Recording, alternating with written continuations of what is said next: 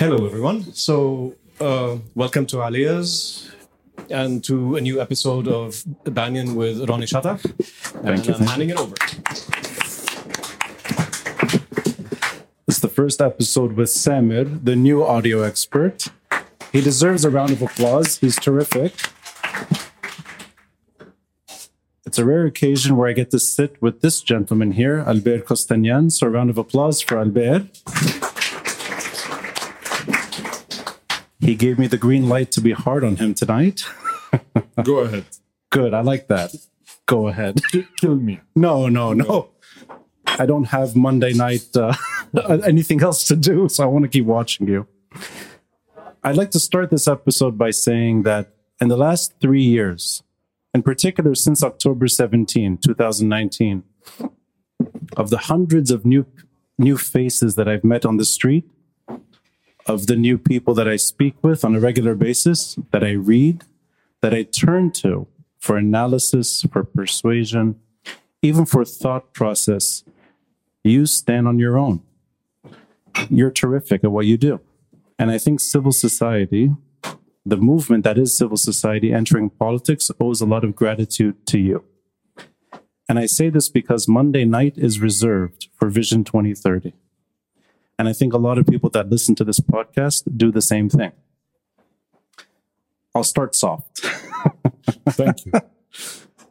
In addition to that, we'll wrap up with the subject of what is Kulluna Irada doing today. We'll leave that to the end, but there's a lot of meat in the middle. And I thought it would be quite nice to get into the most sensitive subject that we've experienced the last few days, which is a return to sectarian discourse that is rather ugly.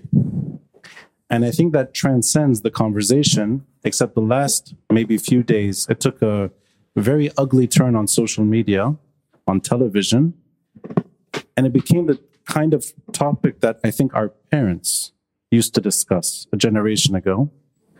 It's an unflattering uh, conversation, but it's an important question. This time zone fiasco, do you think that that is an inescapable problem with or without all the good work you do, that civil society does, in that a few characters can emerge, touch on extremely sensitive subjects, and suddenly we're talking about power sharing, communal anxiety. And I'm going to actually mention you were quoted in a L'Orient Le Jour piece, I think it's either yesterday or two days ago, that you had to mention this as well insecurity among sects. Is this something that is just inescapable? Thank you, Ronnie, for hosting me. Um, it's a big pleasure, and um, I, I, believe you you are also doing um, you are you are playing a major role in the same. Uh, let's say um, galaxy of of uh, of things, uh, which is uh, thinking to invite people to think uh, and to go beyond their comfort zone. Uh, and that you host very diverse profile, um, and this is very very important. Uh, so yes, I believe this is inevitable mm. uh, when the dream crashes. Yeah. So today the problem with this hour uh, thing it's symptomatic of the absence of a common dream and a common project. Uh, a, country cannot live without a common narrative, without a common project, without uh, common references, uh, um, without common institutions, uh, without a dream that we all uh, live to um, to implement or to to see becoming a reality. What's happening in Lebanon is that the current model has crashed. Um, and when the current model crashes, you are seeking as a citizen or as an individual to get rid of everything that it represents and to seek for another dream, another narrative. Mm. The problem is that the national narrative, uh, the new Lebanon narrative that uh, I hope we will be able to develop uh, tonight, mm. has lost a lot of uh, ground. Yeah. Uh, after October 17, we had like a national narrative uh, that came out. And this national na narrative resulted in a political fiasco or in a political, let's say, uh, very mitigated result. And today, people want to get rid of the dominant narrative and they are looking what can I find as a substitute narrative? So you have this new Lebanon narrative that united us all in October 17 that didn't give uh, uh, the desired results. So as a result of that, people are going back to the older narrative, to the uh, uh, we say in French repli. So we are uh, everyone is uh, looking in his own backyard, trying to safeguard what they can safeguard from their dream by having smaller ambition uh, that is related to their neighbors, their village, their sect, people that resembles them.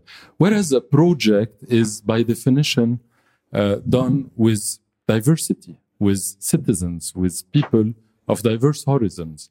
And today, this project has uh, taken a severe blow.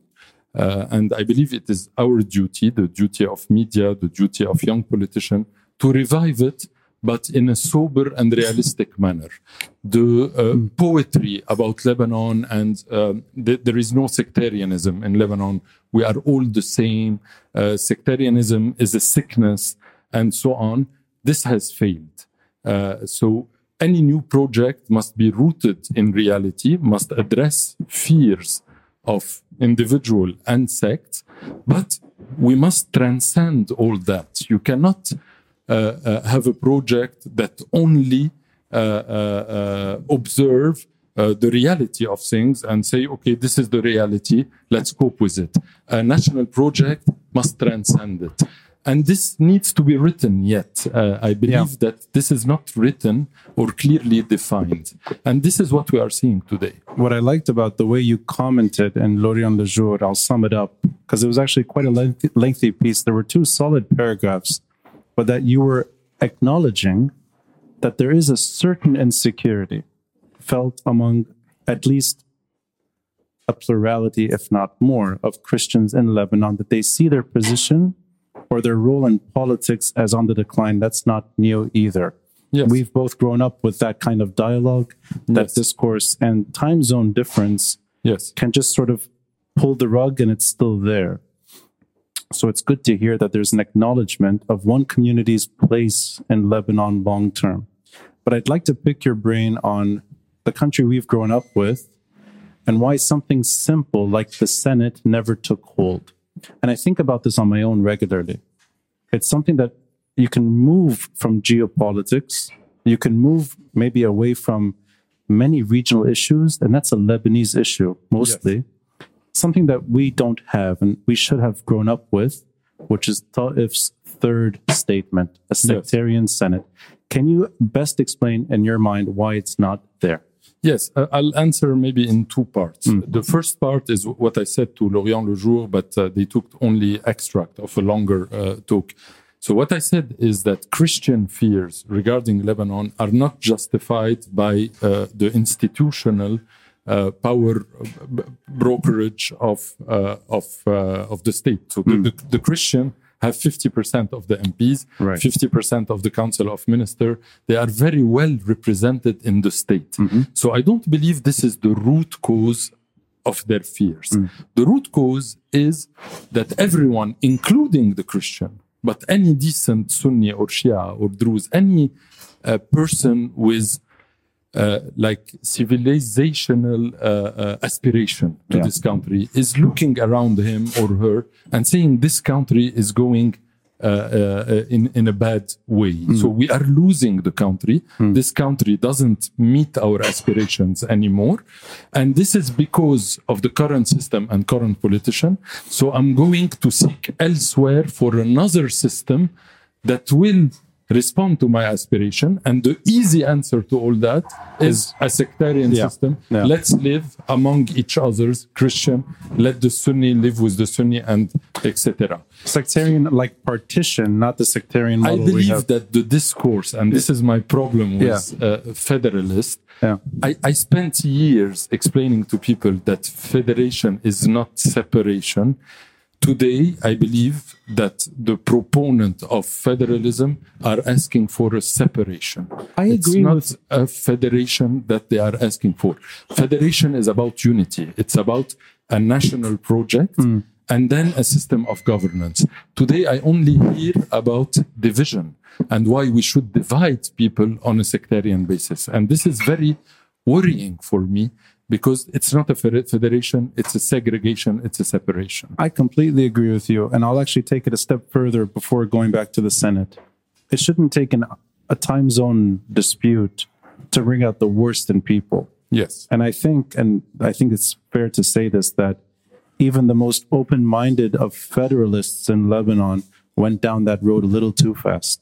And it was a bit uncalled for that Lebanon should be torn apart simply because two politicians made a last minute decision. So I share that sentiment that it's one step away from divorce. And I think that's been even stated on your show Yes. somebody I've had on my podcast, Hisham Bou Nassif, in the in the past, I don't think would have gone that far.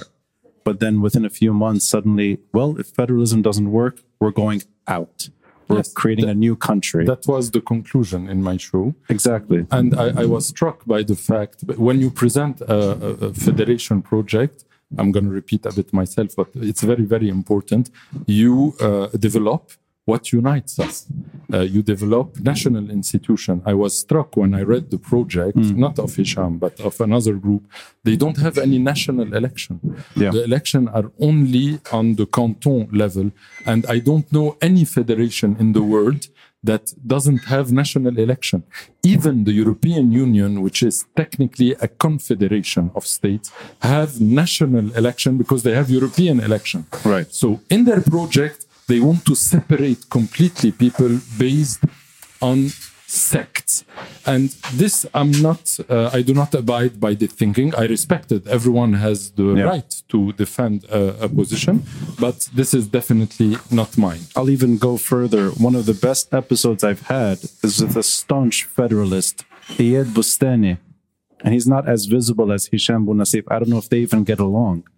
But you can talk about it in an academic way, and you can even point at maybe that there are certain advantages if it's applied in a way that makes sense, not in a way that implies divorce. But I want to go back to the Senate. And the reason I'm bringing this subject up repeatedly in 2023 is because 33 years of no Senate, at least to me, hints at 33 years of a parliament that could have done better. Yes.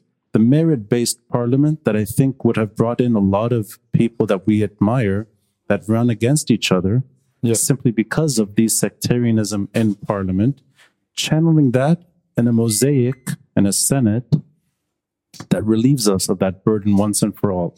Do you have an answer in your mind?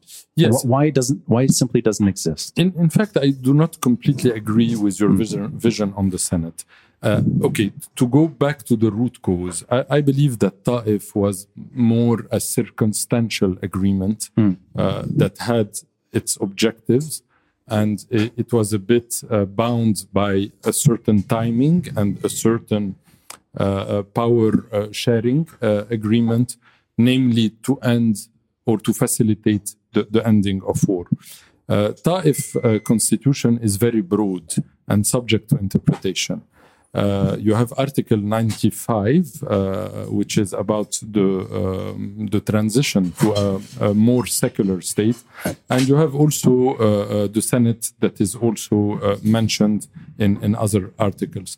Um, okay, this is not really well defined, and I'll give you a scenario where the Senate could really uh, uh, endanger the republic and lead to uh, exactly the negative uh, or a negative or an opposed uh, objective than the one you are citing. Yeah. If you put all the powers in the hand of the Senate, because the article uh, in Taif says that essential matters are ruled out by, by the Senate.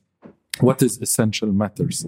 So Time zone dispute is something yeah, maybe time zone dispute, but if if the budget is an essential matter, uh, education is an essential matter, uh, uh, healthcare is an essential matter, urban development, everything can be considered as an essential matter. It doesn't doesn't focus on sectarian matters that are, in other words, not essential in terms of economy. No, it doesn't say that. It doesn't say that. It says essential matter. And if you go in a total sectarian spirit, I would I could argue that education uh, could touch uh, the rights of uh, sects and urban development as well, and the state budget, etc.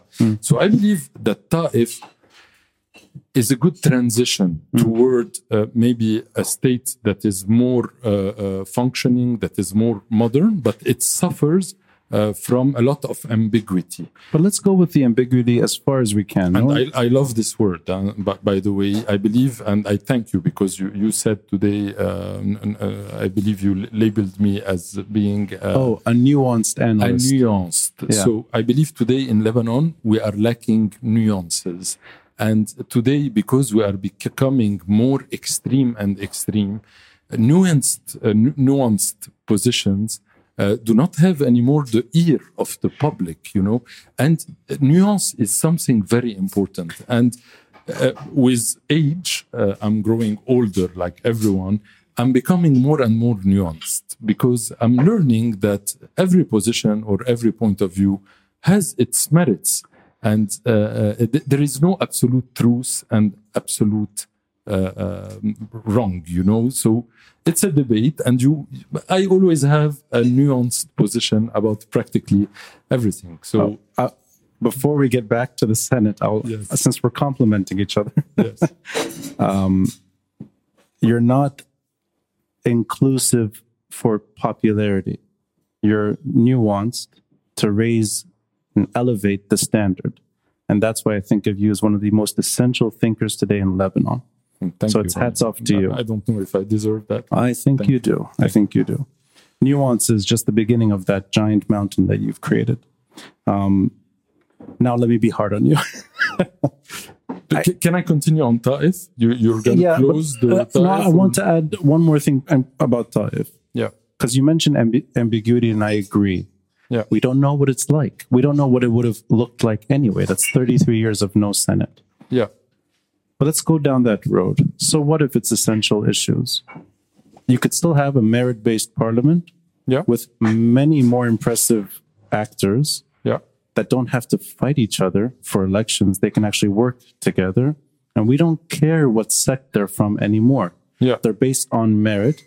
The sectarian Senate handles the most sensitive subjects, which could include what you're describing, but that's simply two chambers that are trying to figure it out. I can imagine us in a better place with even that kind of No, situation. li- listen, I, I totally agree with the vision. So for me, one of the solution is to develop Ta'if. Uh, I, I believe this room opened by Ta'if agreement, we must invest it.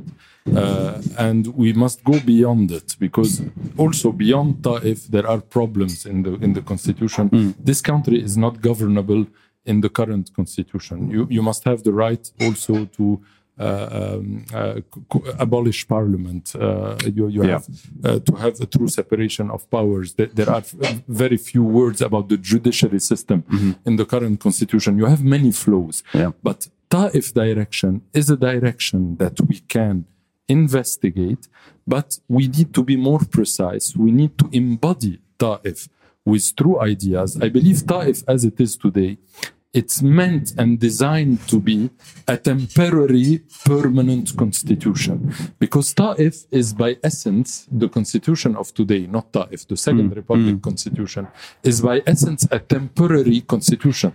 It's one of the few constitutions in the world that has inside it Article 95, a mechanism of evolution. So with the current politician, they always use it as a threat. Yeah. So they would say, okay, you are against me. We will abolish sectarianism. So Christians are afraid, uh, Sunnis are afraid, Druze are afraid. Yeah. And always the reaction is, okay, let's stay in the current power sharing agreement. So we must thinkers, constitutionalists, uh, uh, po- political parties don't have a program to embody Ta'if. So, what is this هيئة لإلغاء الطائفية?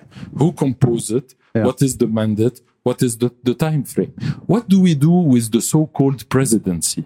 The president of the republic, Yeah. Uh, the prime minister, and the president of the parliament or the speaker. Mm-hmm. Do we keep them uh, uh, allocated on a sectarian base, can you have a civil or a non-sectarian parliament while the main uh, uh, uh, posts of the country are allocated on a sectarian base, plus you have a Senate that is really powerful? I don't think so.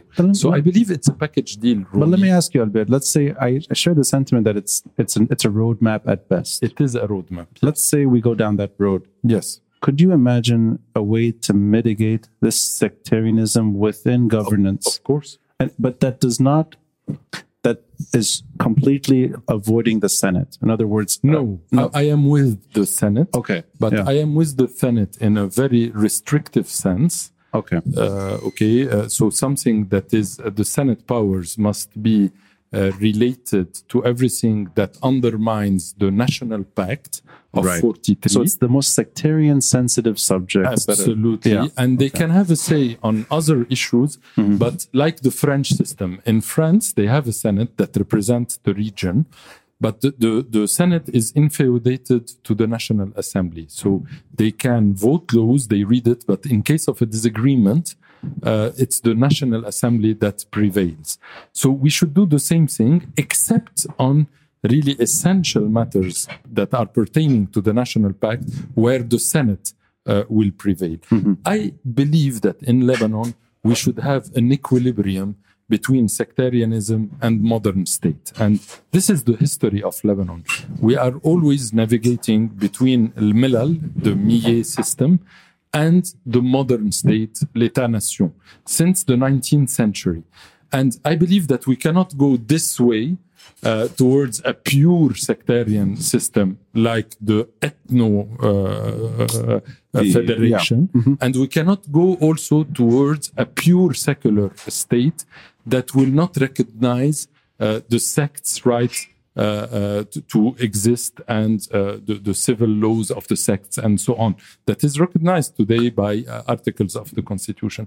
So it's Yeah. an equilibrium that we must find but we have to be precise. We have to define things. And ta'if opened a way but didn't uh, isn't precise enough.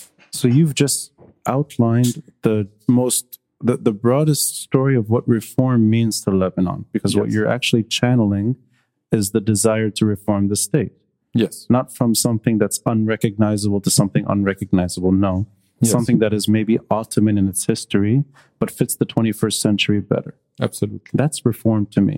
absolutely Do you think, and I'm not, I'm asking you as a citizen, not as the chairman of a group, forget Kulluna Irada, I'm asking about your lens only, from your side.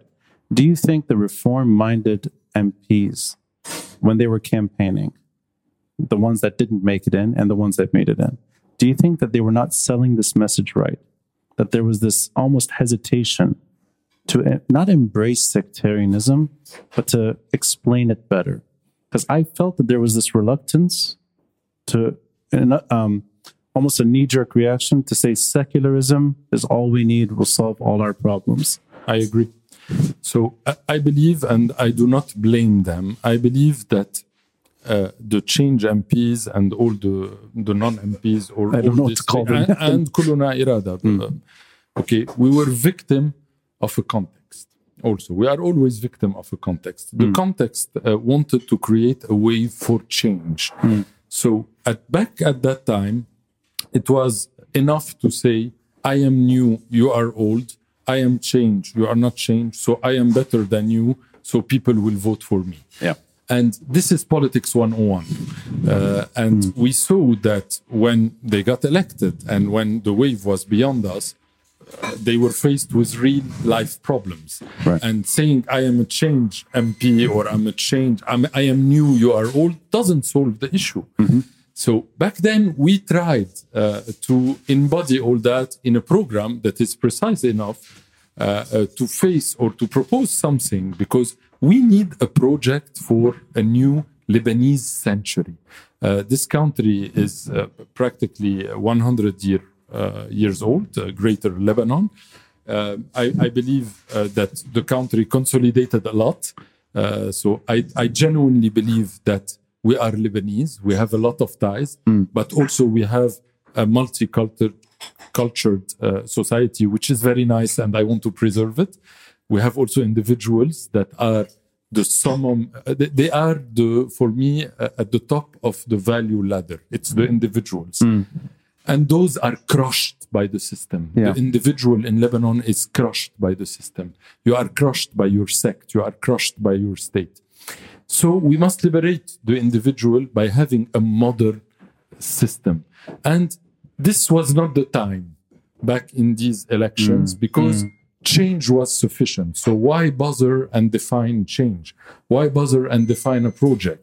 Why def- uh, bother and define an economical, political, constitutional, social uh, project? Why bother and, and say how you're going to fight Hezbollah that is hijacking the state? I'm a change candidate. People are going to vote for me. This has changed. So today we, we are facing a test. We are facing something new in the in the coming years, where those people who who, who are going to present themselves must uh, go deep into the political program to convince reluctant people. not not to make it too bleak, but I always sense that if this sectarian governance issue is not fully understood or at least explained by those that want to be reformists, whether they're in parliament or outside, I fear that the divorce crowd, their numbers are going to grow. And their voices, it seems like, are not being quelled. They're actually legitimizing themselves. Yes. And I don't want that to be the end of the story, that it just simply ends up as a partition state. It doesn't even have to be full divorce, but it could be something that ruins the cosmopolitanism I think that you're channeling through. That's why I, I share the sentiment that I'd rather be in a cosmopolitan country and not an ethnocentric Batroun or a purified Jnoub. I want my Beirut to stay the way it is. Absolutely. And I, They, they don't. I, I don't know. They, they are not present, so I, I, I cannot speak on their behalf. But what, what I always say is that identity, first of all, i- it's it's a very complex subject that is the subject uh, of the of, of many studies and literature in Europe, in the US. You you cannot like uh, uh, you know uh, uh, re, uh, resume uh, identity by just one factor, uh, your religion. Uh, so identity is your social belonging. Identity is your sexual belonging. Identity is your geographical belonging, urban versus rural. I have much more in common with a Sunni, uh, uh, le- let's say French speaking, because in case you haven't noticed, I'm a very francophone uh, guy, uh, heterosexual, uh, uh, maybe, uh, I don't know, from the same social class, than an Armenian who lives in in Akkar that is maybe gay or uh, in agriculture. So uh, we we have one What, common what kind of people are you meeting? These are very interesting people. yeah, The Armenian gay farmer. So I, I don't know if you can find this this guy, but put him on your show. yeah, I, I, will put him on. Sectarianism gone wrong. Absolutely. no, so I, identity is a very complex subject, and hmm. I believe in Lebanon we are really oversimplifying issue by bringing identity to only the religious belonging, which is a cultural factor that I admit, but it's one of many other cultural factors. So I cannot reduce an individual, Ronnie Chatah, Sunni. No, Ronnie Chatah is a podcaster. He's an urban guy. He, he has many other qualities and non-qualities. So you, you have also maybe uh, uh, an ugly uh, side of you. So I don't know. Thanks- And thanks, Albert. I also have an ugly side. So we are complex individuals. So Yeah. we cannot be, behave like that. So I always say identity is complex, but let's recognize uh, the diversity of our society, but let's have a project that would unite us around this project. Th- this void in intelligentsia, I think, is being exposed more now, and it should be filled because that should not be an that, that shouldn't be a hard sell. That's a very straightforward message. We're trying to save the little experiment that's that's called Greater Lebanon from disappearing. But I, I pushed as far as I could on that. I, I want to ask you about your own lens, your own eyes, and the post elections political predicament. I don't know what the word is right now. This ongoing paralysis, and we're nearly a year removed now from the elections. Um, We have many common friends that are now in parliament. We have two friends that are sleeping in parliament. We have, you know, actually, I ran into her two nights ago, In the parliament? uh, just outside. Just outside. Okay. And these are people, when you know them, and you also know that you've been sleeping in parliament for some three months now, and she's still doing it. In a way, that is quite remarkable that there's somebody that committed to one idea, but it doesn't bode well for Lebanon.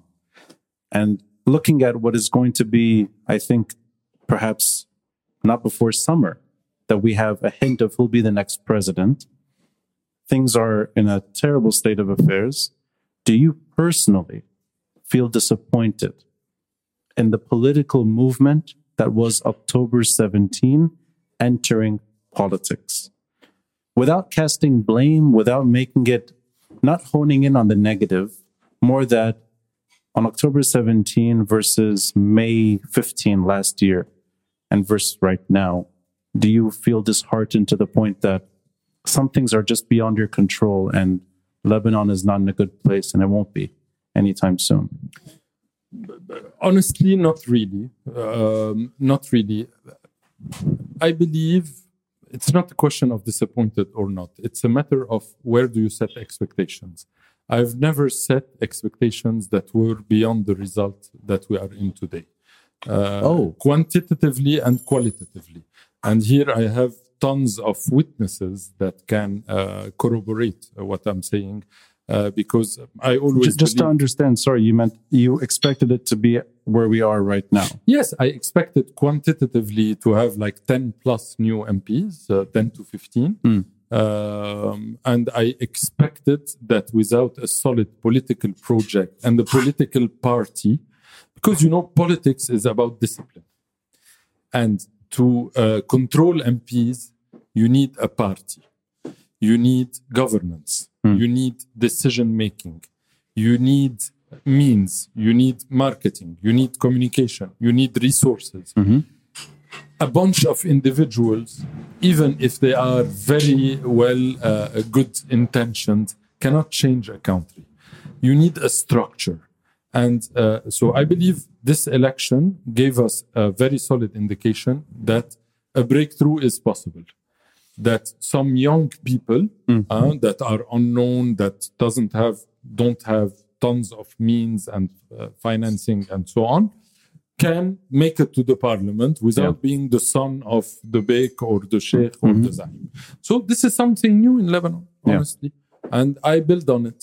Now, I didn't expect it to uh, achieve change Well, that's interesting Yeah. from, from the beginning. from the beginning. And uh, we were, or I was, and Kulluna Irada was quite clear on that. Without a solid program, without a solid governance, a solid coalition, etc., you, you cannot uh, be structured. You are facing Nabih Berri, you are facing uh, Hezbollah, you are facing people uh, that uh, have been there for 40 years, that master, have a mastery of, of the game. So a bunch of new faces cannot uh, turn the tide, uh, and they will, of course, fall into traps. Yeah. So I believe that what now we need to go into another phase. Now we need, I believe that those MPs or everything that is related to change, maybe, and here I'll be very honest, in, in order not to be like political, politically correct, maybe they must split in two parties because they are not in agreement over everything. They are not in agreement over everything, except that they are change makers. So, but when you go beyond that, you see that change is not the same notion for uh, an MP and another. So, if they are able to have a unified vision, and I doubt, they should form a solid party with a governance, with a decision making. This is how things work, Ronnie. Uh, you, you do not have to be in agreement in 100% of the case to 100% of the position. That's how a p- political party works. then I'm glad you opened this door because I shared the sentiment fully that there should be a center right, center left reflection of. October 17th. Fine. Let me let me posit a hypothesis. Yes. We have a center right October 17 party just up the street here, Yes. Kitli. Just right here, National Bloc. We Yes. have what could be a center left flavor party Yeah. that's still registered, I think, with Malik Mroui or one of the old guard of the, is it Tajaddud? Democratic. The left. Democratic left, sorry. I think Nasib Lahoud. Yeah, that's still a registered party. Absolutely. yeah. So just hypothesis. They- They're two registered parties. They don't even have to register. They're there. Why doesn't that happen on its own? No, listen, I believe it is in the process of happening, and that's the natural evolution of things. Uh, I'm- I hope that it will happen. huh? I hope it will happen, but I can tell you because I'm following from far, huh? but I'm, I'm, I have some information that this is in the process of happening.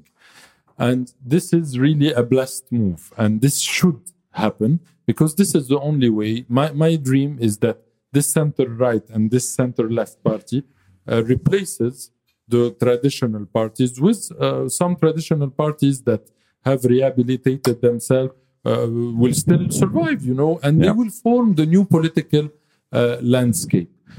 So, So it's I not just center right or center left no, for the 13. You have also it's- right, you have left, you have you have okay, we should have four parties in Lebanon. The problem of Lebanon and the Lebanese, and this is not a myth, this is reality. Because I believe of some subjective and objective factors. For example, I'll give you one of the factors. The absence of collective transportation makes it very hard for Homo Libanicus, that we are uh, we are Lebanese characters, to work together because we don't know how to act together.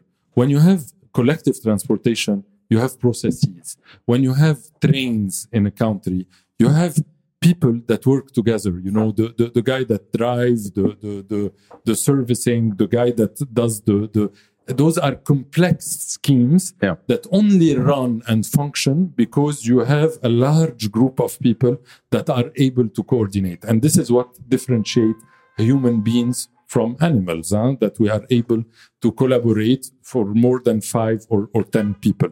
So in Lebanon, the collaboration is around 50 to 100 because we cannot collaborate well because we do not have those systems in place. It's a jungle. We don't have anything collective. And everything that is a co- collective service in Lebanon is, is a failure. So, uh, uh, and, and public is a failure. But, but let me let me push further on this. We're sitting in a roughly eight or nine month stretch of time Yes. where very little parliamentary politics is happening, if any. Yeah. Or when it happens, it's MPs are fighting, like yesterday, verbal disagree. So there's, there isn't really much happening. Wouldn't this be the eight months for these two or whatever? Yeah, I believe it's happening. Uh, they, they, they are discussing, but Hmm. as I told you, we, we do not have this culture. We have a, a over-dimensioned ego Hmm. in Lebanon that prevents us from uh, uh, having the flexibility to create such structures in a smooth and rapid way. So you think it would be faster and easier had there been the infrastructure to bring people together? the culture, not the infrastructure. culture. And the culture comes from the infrastructure. When you stand in a metro line, sorry to come uh, over uh, to, to speak about public transportation, but uh, I really love this domain. When you wait in a metro line, your ego gets crushed. Uh, and when you are uh, really stuck in a in a metro in Paris or London or New York, you have to smell the person you next have, to you. you have less ego, you know, and Yeah. it's not anymore about wealth. It's not anymore about your personal space. Hmm. When you have a public garden and you share it with other human beings, uh, you learn to collaborate, to speak to others, to respect an environment, to respect a place. We lack this culture in Lebanon because we don't have the infrastructure. It's a culture that we lack. This is why in Lebanon it's more difficult for us to create structured movements. I'm trying to uh, be the anthropologue that I'm not, but anthropologist. Uh, but I believe this is a valid explanation for the lack of common structure. But it's an we will get interesting no but We it's interesting Let, since i can talk about this i guess since you are a fan of public transport i'll tell you two memories i have uh, 1991 the choo-choo train it's not a train it's a 1970s thing Yeah. that was moving from Doura to Jbel. Yeah. and it would get stuck in traffic. The, the, the, yellow train. Yes. The yellow green, you know what I'm talking about. It would go along the coast. Absolutely. It would sometimes wait for cars to pass. Absolutely. Remember And do you remember well. when the train conductor would come out and tell the cars to, get out? it really made me happy. That's our public train uh, infrastructure. Also, on Bliss Street, I think this is a few years ago, they were finally, rarely do they do this, they remove old pavement. Yeah. The tendency here is just to keep adding pavement Absolutely, until buildings become, Yes. yeah. Yes. Uh, they found the tra- tramway. Yeah. Th- There's two lines on Bliss. Yes. They found them, they removed them, threw them away, and that's that. Yeah. I guess what you're talking about is more like a Lebanon that maybe existed briefly and and 55 years ago. Yeah, yeah, it existed somehow, but the dominant economic and uh, social culture in Lebanon was always against that. It was always very anchored towards private initiative, and uh, uh, to, to it was always trying to limit the state at its uh, minimum scope. So the Lebanese, we have this philosophy of a merchant state uh, where we cherish private initiative, where we cherish uh, entrepreneurship, and this is a good way, of course, to develop the economy. But we are very much against regulation. I believe that a true capitalism and a true liberal model cannot develop without regulation, So it's without not the intervention of the state. There's no nostalgia here then for what did work 60 years ago. It's not that Lebanon.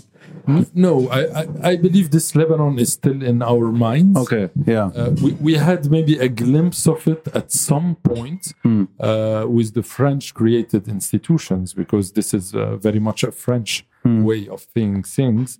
Um, but this did not last long in, in Lebanon, and we should rehabilitate that, You know, rehabilitate regulation while not killing uh, uh, the, the private initiative and the uh, entrepreneurship. Uh, I'm trying to imagine the development of political parties in Lebanon when we had some of what you're discussing. it, it would be totally different. They're the same parties. Yes, I mean, Kataib is Kataib, whether there's a train or no train. yes. Yeah. So that kind of, yeah, yeah, but the narrative of those parties would have shifted in a normal state, and this is not uh, Hmm. as we always lived in an abnormal state. Mm, I mm. don't blame them, but toward public policies. And here I'll jump to to something I always hear, and I always say it in in uh, interviews. Uh, politician and senior politician quite often say to me in private uh, circles or on TV, let's separate politics from economy. When I hear that, I, I, I, I feel like I, I want to kill them because th- this means that those people didn't understand anything. P- Economy is politics. This is called political economy. do you kick them under the table on No, I, I don't. I, I have a big rage in, inside me that I contain very well. So, uh, uh, economy is about politics. Everything is political. This is politics, and you don't have. Also, we have another uh, thing that is quite funny in Lebanon, especially in recent time. Uh, we have a myth about technicians. So let's form a government of technocrats. Of, of technocrats, Yeah, yeah. they call it. Technocrat is a is a negative word, by the way. But uh, uh, anyway, so let's bring a technician. Uh, a, a healthcare technician will be able to solve it. Let's bring. Uh, I know a brilliant guy that worked for a power plant in Nebraska. Let's bring him. He will solve. No, he won't. It's about choices, political choices. Everything is political. Uh, so you don't have a technical solution for anything. You have choices, and the politician must weigh choices. And you don't have a 100% correct choices. You Yeah. always have positive and negative. Yeah. And this is politics, is to say, I'm going with this choice and I assume the negative externalities of, of my choice. And this culture we don't have in Lebanon. You know, it's interesting to hear this thread that you've you've outlined, where anthropological answers Yes. can explain why certain things don't happen faster. Yes. I'm very fan of anthropology uh, lately. So Yeah. Well, allow me to maybe we can circle back to anthropology towards the end Yes. because it's fun for me to go down that road as well. Can I have another drink? Of course. Do you want uh, another whiskey? Yes. Let's get another whiskey for Albert. Yes. what kind of whiskey do you want? Jameson. فينا ناخذ جيمسون ل مش مش مش دعاية I'll edit that one out. اوكي Uh, جيمس Jameson, yeah. اذا حدا ما عندنا فاهم جيمسون Well, now that you're bringing the Jameson out, I can ask you more sensitive questions. Go ahead. Going back to, okay, well, let me let me uh, let me better describe it. Um, May 2022, 13 change MPs enter. Some of them are f- familiar names, some are not. And like you said earlier, there are some that are brand new, that are not from the usual lineup.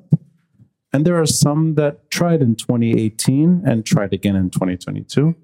And there are some that have been in media, that entered politics. A lot of it is familiar.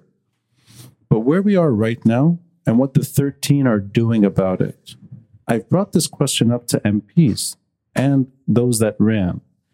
I asked it to Najat directly. I asked it actually to Ziad Abishakir, who was sitting in this chair, who ran, didn't win.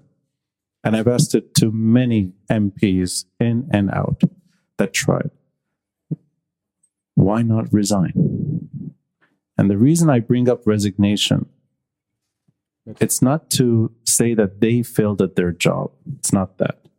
But resigning as a bold statement, hopefully in unison, coordinated, saying that they will not take part in this paralysis. And it's almost like an honorable exit rather than burning the reputation of what was a positive word not that long ago change. And it could be, for example, I'm not, I, I don't mean to make it about Najat Aoun Saliba, not her, but I don't want her to be burned by a problem that's way beyond her control. And it feels like this kind of person gets burned on the way. And I would see resignation as an honorable exit, not as one of failure, but that's never really talked about. Ways to shake the system when you're stuck. Because she could sleep in parliament until June. She may actually stay in parliament later. I mean, that's not for me an MP that's trying to fix anything. That's more an MP that has no control over anything. I, I would not comment on Najat's choice. This hmm. is her choice. Uh, my reaction is that I'm not looking for an honorable exit for the 13 MP. I'm looking for an exit for the crisis, for this country. I, I really, the, the honorable exit for the MPs is the least of my problems today.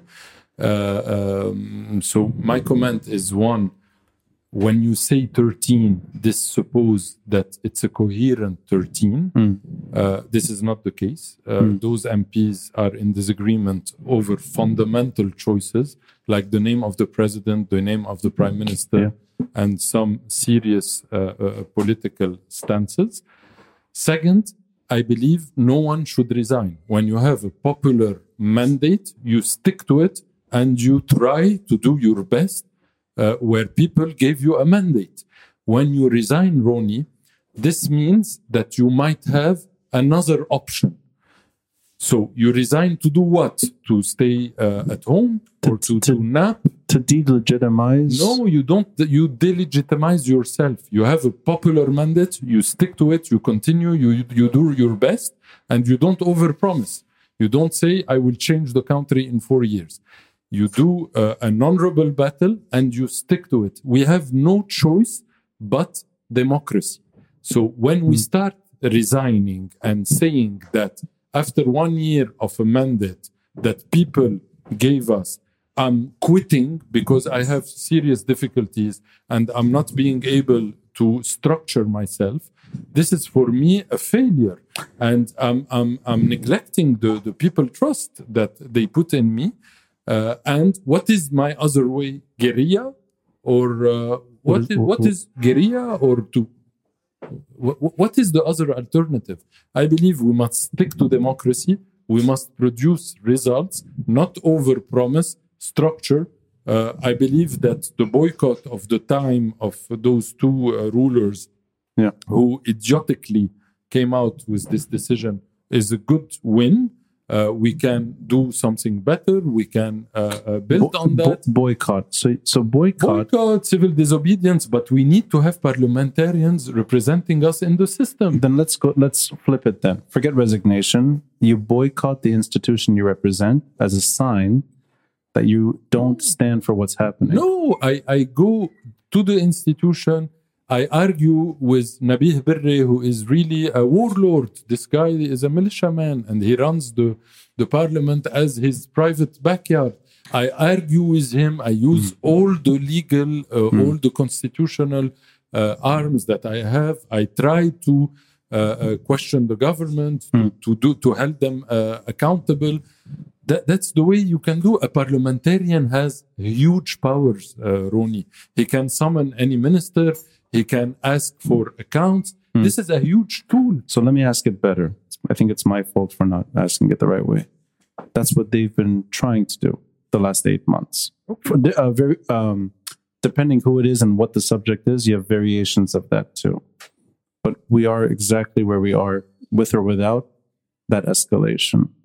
I guess my, my question would have been better asked what could they do beyond what you're describing, which I think is what they're try, trying to do. And No, today the problem is that they are not 13. Today they are 1 plus 2 plus 1 plus 2 plus 1 or plus 3 and blah blah blah. Uh, they get along one day, they they don't get along the other day. If you had a block of 13 that is aligned uh, behind uh, a prime minister uh, when we had to nominate a prime minister that had a credible uh, presidential candidate uh, that uh, they would be able to socialize, uh, uh, um, I believe that would have made a difference. Maybe not in the immediate outcome, but in the political momentum in the country that would have rallied behind them. But today, this is not the case, and I'm not criticizing them because they are they have many uh, constraints and they are not structured and they are not in agreement, as I told you, over many things because they were carried by this change wave. So it's not their fault. But for the future, I it's it's very worrying to believe that the parliamentarian and democratic way, because what you are saying uh, uh, could be summed by democracy doesn't lead to anything. Let's try something else. But today, facing Hezbollah, I don't have anything else. So my only tool is to continue a democratic ba- battle and to speak to all Lebanese, including and maybe to prioritize the Shia community and to speak with them to try to have a democratic change. I don't see any other way. could I, with your permission, ask you one example you could give that would make what you're describing happen with uh, 13 that are now organized the way you want them, whether it's one block or I, I, be- two? I believe that in June we had the opportunity to nominate a prime minister so we're is Nawaf Salam. I, I don't want to go into names, Hmm. but if they, could have nominated you, but if the 13 stood up in one voice, Hmm. said, This is the candidate, this is the program, we are backing him, the people are backing Hmm. him. But you know, in politics, you have a momentum, not after three weeks and while all the divergences were known and blah, blah, blah. Uh, and you had some, uh, also some of them made very, uh, uh, very amateurish, let's say, uh, uh, confidence to some newspapers. Uh, so I, I believe that we could have imposed an agenda because I know for a fact that some of the other parties were looking for a candidate and they wanted an initiative led by the reform because we had a wave, we had a significant Yeah. win. yeah. And they waited for it, and then they said those people are not coherent, they are not structured. So, okay, politics will continue as usual. For the vice president of the parliament, it's the same. Yeah. Uh, for a presidential candidate, it's the same. Uh, I love Isam Khalifa as, as a man, as a thinker, as an academician, but he is not a presidential candidate. I'm sorry. If we want to do folklore, let's do a folkloric party in, in a village and put hats and uh, but uh, uh, we cannot do for folklore in the parliament. Let, let me. We must be serious. We must. This is a serious. There is the destiny of the country. Let me limit it to those three examples because they're the right ones. Thirteen that could have embraced Nawaf Salam and given him a better chance, but Nawaf Salam still would not have been prime minister. Which you, I, I which don't you. know. I don't. I'm, I'm not. I'm not uh, a magician, and maybe if a fortune teller, if he uh, would have failed to become prime minister, but I'm not sure of that, you would have had a coherent Right. block demand against uh, someone who is opposing, and this someone who is opposing, which is the usual suspects, would have assumed the full liability Right. of having a Najib Mikati or any other candidate. This Yeah. did not happen, Ronnie. I And agree. this So- is important. Even on economic issue, uh, uh, the, the, creating a front to ask for the IMF, to ask for the reforms, is something very uh, important. Some of those MPs uh, released uh, uh, uh, like communiques that were totally against uh, IMF demands, uh, namely related to deposits. So, once again, I do not blame them, uh, uh, and I do not accept that people blame them because it's the beginning of a start. I'm trying to remain positive, but also to be realistic and to criticize where we must criticize, to build on the failure and to improve. The 13 nominate either Nawaf Salam or somebody like him Yes. that may get in but may not. Yes. Uh, the 13 stand in unison and do not let Elias Bou Saab or anyone like him Yes. survive Yes.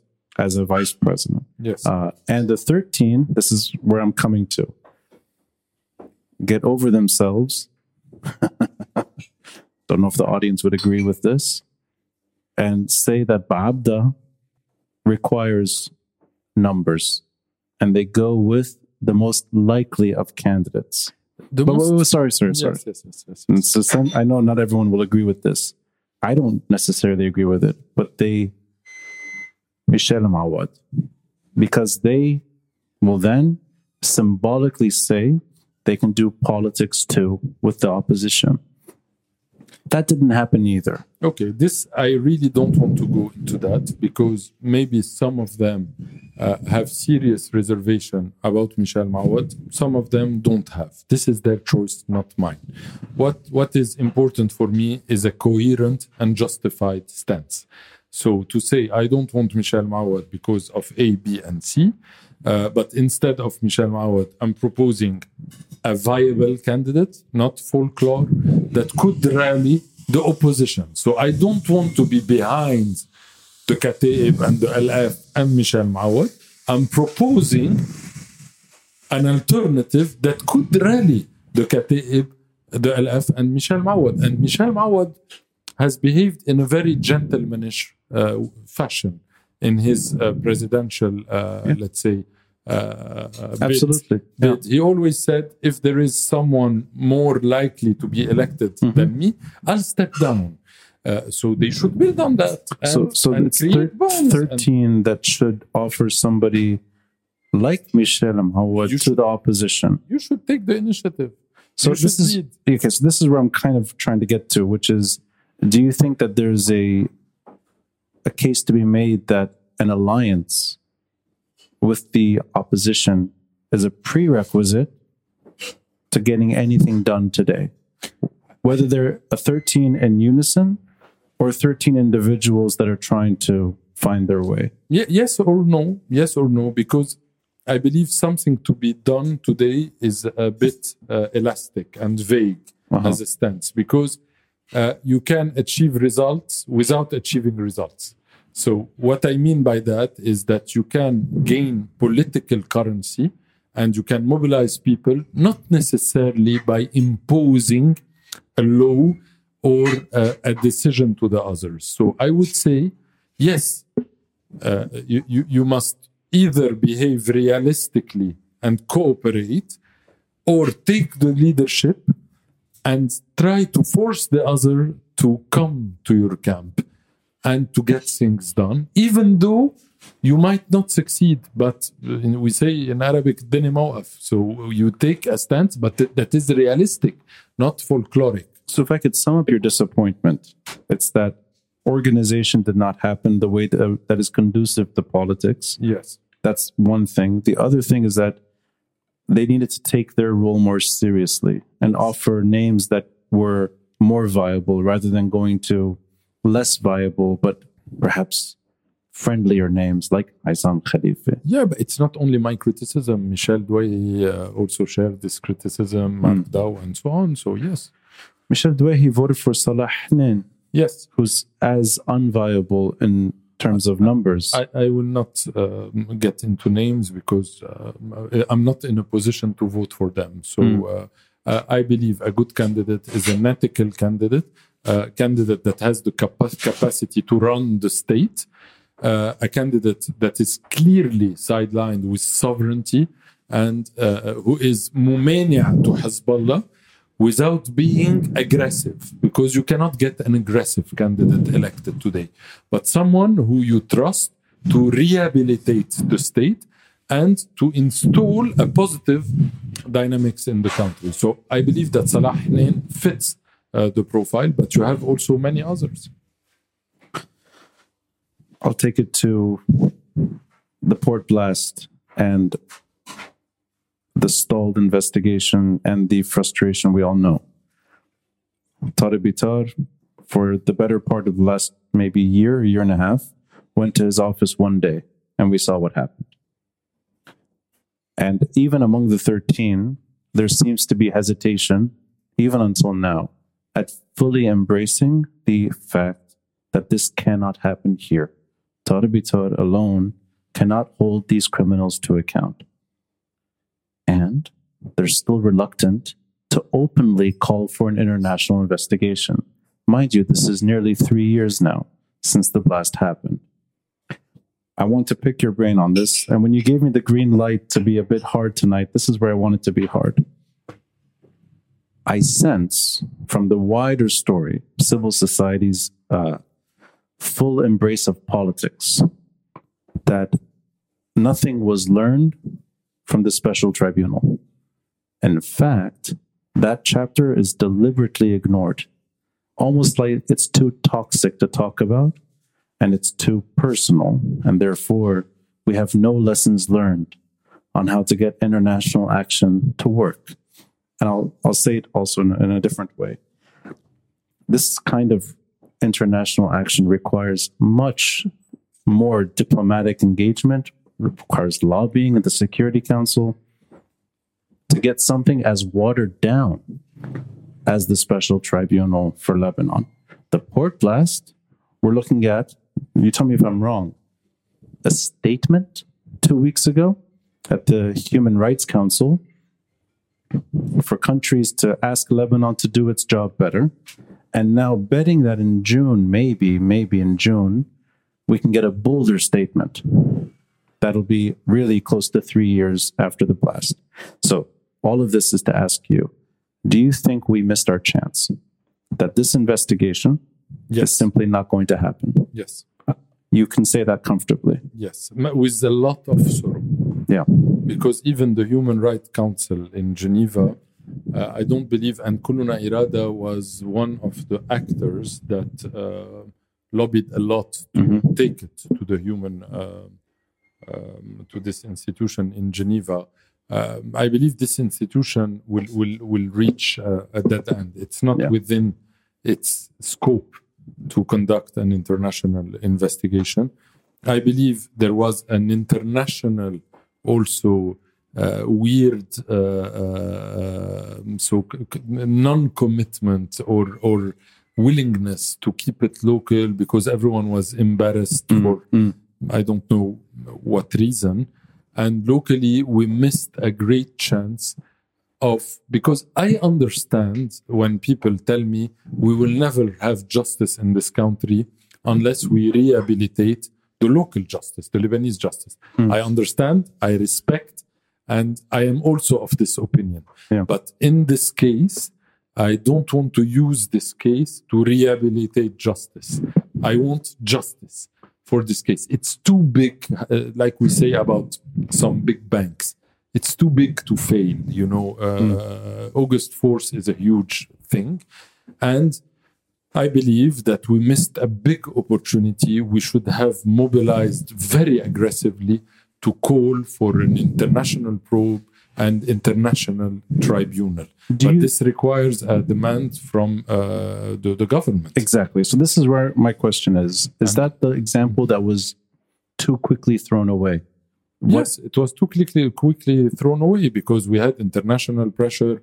I remember that Macron came uh, to Lebanon. We had a whole folklore about all that. We were too, um, uh, let's say, soft uh, to to mobilize and to ask for precise things. Uh, For me, we should the the international investigation is the only way to uh, uh, know something documented, substantiated. And by the way, I followed very closely the international or the special tribunal uh, for Lebanon. I read everything that came out of it. I believe this is a big case in Lebanon of disinformation because I believe Hezbollah have done a great, great job of decredibilizing this institution and of uh, preempting, preempting the final verdict by really a very staged and planned, planned communication campaign against the STL. Yeah. And when the ver- verdict came, that was very, very substantiated and uh, so based on hard evidence, no one uh, cared about that. Right. Uh, so yes, I can say very clearly because it's substantiated. You, you know, I was very criticized, very criticized when Lokman Slim was killed. I did uh, uh, a show. Uh, I believe, um, I believe the the same day or, or the day after. You had I- Hezbollah. I had someone very close to Hezbollah. Yeah, I remember. and I refused, and I refuse until now to accuse Hezbollah, uh, even though maybe my conviction are different. But I'm not a court of justice, and I believe when you substitute yourself to a court of justice, this is the popular justice, and this is very scary for me. So I refuse. But for the killing of Rafik al Hariri, I can say that Hezbollah killed Rafik al Hariri because this is substantiated. And I believe that this verdict didn't, didn't resonate the way it should have. We have today a political group that killed a prime minister in Lebanon. And this is like that. And this political group is in the parliament today and is the, in the government and behaves in a very arrogant manner. And there is no one to say to them that you are killers because you killed a prime minister. And this is proven by a court. It's not a, a personal judgment. With the very straightforward tone you just delivered to a podcaster and an audience, you can hear the silence. Have you been able to sell that message as somebody who represents, what my opinion, a very credible group that represents reform and change, positive change? Have you been able to sell that message, whether it's to diplomats that don't know better or to MPs that are missing the point entirely? Because what you just said is exactly the way I feel, but I've never heard it outlined in such a straightforward way. I think many more people could hear what you just said and why we're not having an investigation into the port blast. You just summed it up is this something that is is it one of communication that we didn't explain it?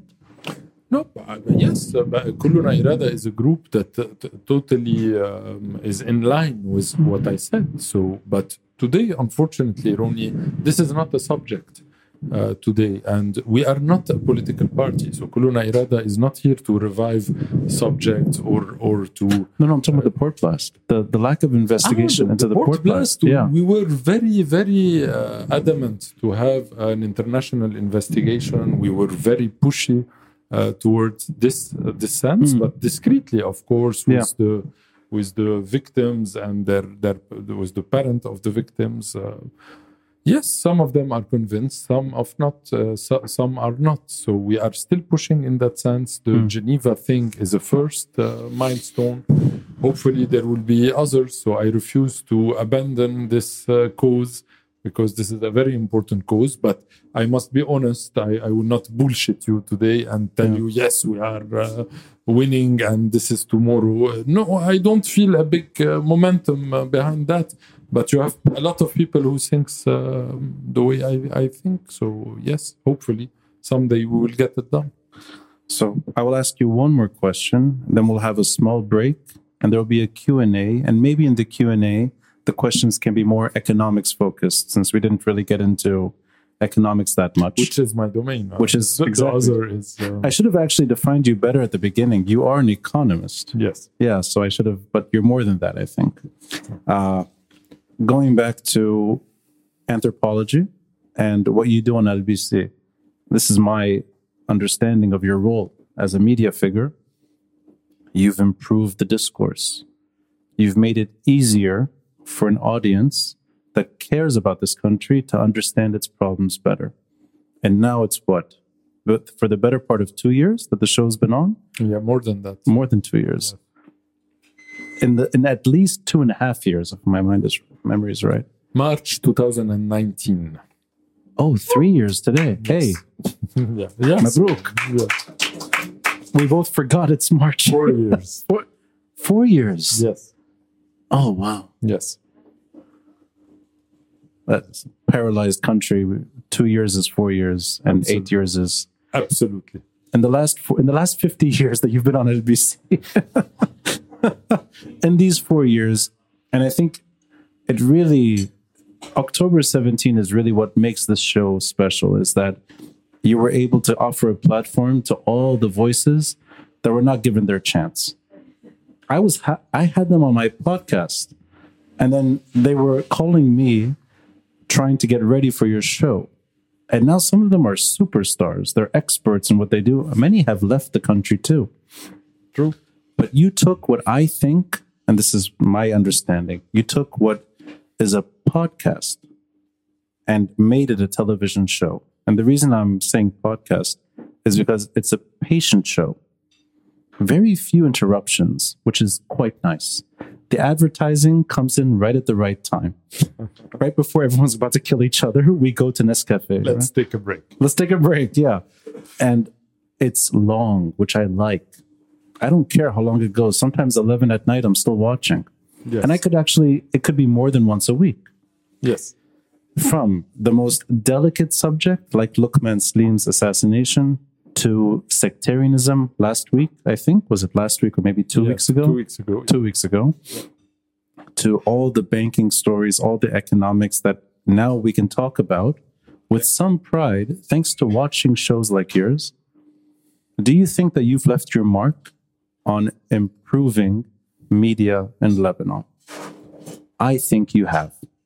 But this is for you to say. I, I will. Um, so it's for the public to say, really, because I don't know if I left my mark. What, what I know is that what I've done in the media scene is exactly something that resembles me uh, and that resemble what I wanted to, to, to do.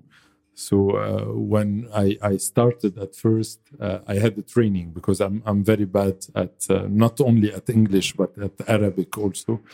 So uh, so, so I I, I I'm better than you are in Arabic, but uh, so but uh, I'm not really a very good Arabic speaker at at origin. So I had the training, and they tried to tell me you must behave like uh, like this. Famous um, It it starts with an M, right?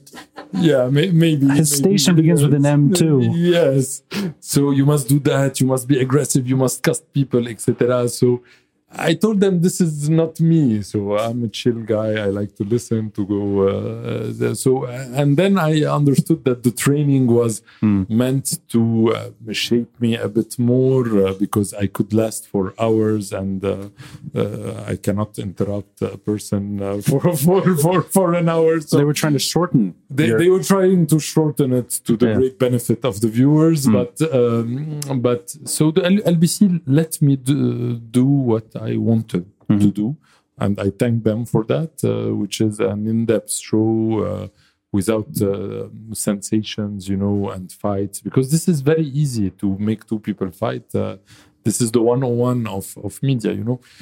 So I, I did what I believed in, and uh, what I know also is that it worked because uh, at the beginning this was very weird on the Lebanese TV. So the comments I had, this looks like French TV. Uh, this is so weird. It's so academic. We feel we are in a university lecture, etc.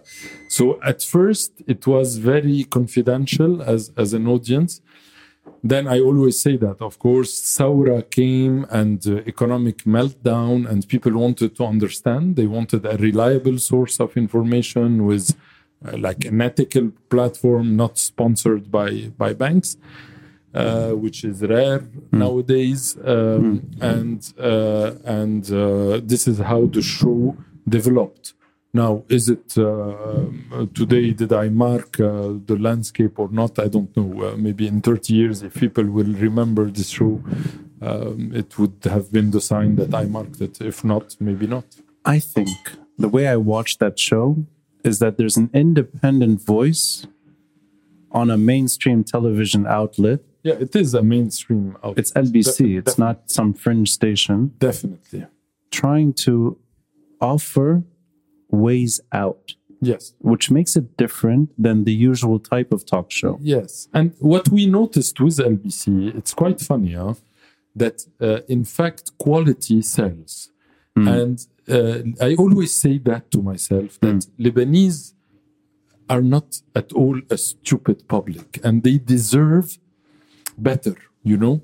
So, uh, because there is a paradigm, and, and so the, the more nasty it is, the more vulgar, the more it sells. But I believe Lebanese are quite educated. Lebanese uh, read uh, the press, they are quite informed, etc. So there is a demand for quality in Lebanon. And this is something very satisfactory. Uh, uh it's my show or another show, it's mm. not the problem. So quality uh, must be always the mission. I believe that television has an educational and the cultural role. Uh, because uh, going low in the in the scale of value and it is very easy, Ronnie. Ronnie. Yeah. You, you, can put a porn movie and everyone will watch it. Maybe not now because you have alternative platform, but you know this is very easy. that should vulgar... be a poll. Would you rather watch a porn movie or 2030? I'll win. I'll win. You or, think you'd win? or, or a porn movie with 2030. Well, I don't. So, Select your guests accordingly. yes. I, so I, yeah. there is a demand for quality, um, and maybe it has marked uh, the landscape somehow. I don't know. There was a moment where, and this could be the better part of a year, where the emphasis was on guests that were not seen on TV. True. A lot of them are experts that live on Twitter, or yes. they have some background that's more academic. True. And it's funny because you could tell that they'd never been on television. True they were nervous. Nervous. I had some gems, you know, older and younger people mm. that were so comfortable on TVs. It, it was their first time. Yeah. True experts. Huh? Uh, so uh, yes, you had that. Yeah, I believe that we uh, made in the show many talents uh, appear, and I'm very happy when I see them on hmm. television mm. because they are always uh, they, they have now uh, they are stars, as you said. So this is a big success for me to have to launch those new talents and to show the Lebanese public that your average uh, Joe politician is a stupid guy, and mm-hmm. you have very uh, talented men and women Uh, that can run the country and that are true experts with real choices, you, not technocrats. You, they have choices. You selected very, very impressive civil society citizens. Yeah. And you were also comfortable challenging politicians. Yeah. You've had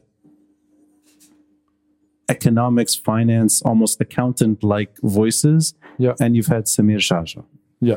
So that I think is a wide spe- it's the widest kind of spectrum a TV show can handle. Yeah. And you handled it and you treat all your guests the same way, which I like. Yeah. You're challenging them and you're giving them the space to explore difficult stuff. And I think LBC is better off with you.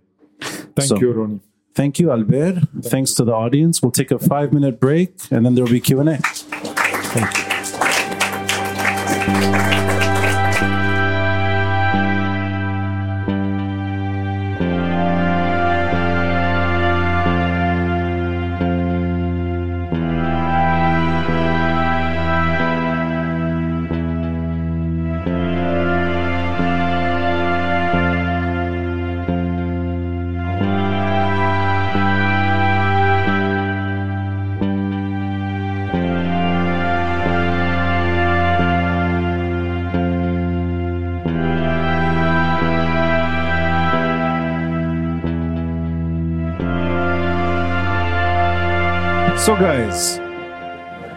Just uh, to see if there's any questions from the start, the gentleman in the front will get you the microphone. You know, you discussed a lot about Taif, but I mean, we commoners don't know anything about Taif, and I don't know that if it was ever published or anything like that. My question is that just just to for my knowledge, was the uh, schema that you would have a senate which would be sectarian, representing equally the various uh, sects, and you'd have a uh, a parliament which is uh, elected on a non-sectarian basis. Was that in Taif? Because this is what the impression I got from your insinuations. You know, this is just to to clear up things. Yes, in fact, it's not only in Taif because a common mistake is to uh, confuse Taif with the constitution. So Taif is a document uh, that has some constitutional value, but it's not exactly the constitution.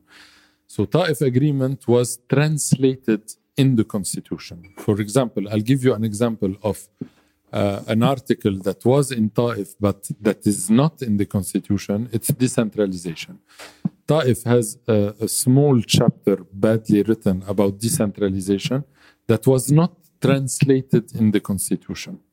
But the articles uh, uh, uh, around the Senate and the, the non sectarian nature of the National Assembly, so the, the parliament, are in the constitution today namely in Article uh, 95, which provides for the evolution of uh, the current uh, state of affairs uh, toward a future or a target destination. So, yes, this is today in the Constitution, but it's quite broad and ill defined.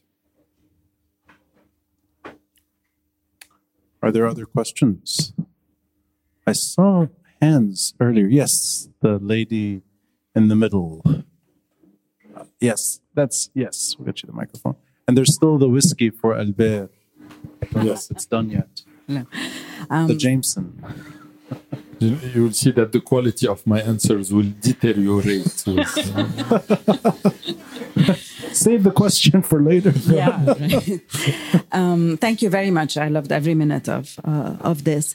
My question is uh, related to something we talked about at the beginning concerning what happened uh, the past week uh, and the fact of having uh, a sectarian uh, response or attitude. And we mentioned that the, the, that sectarian response from the Christian perspective was based on a fear that decisions are being made in the country without uh, taking them into consideration. So, um, for me to move forward, we always need to address fears.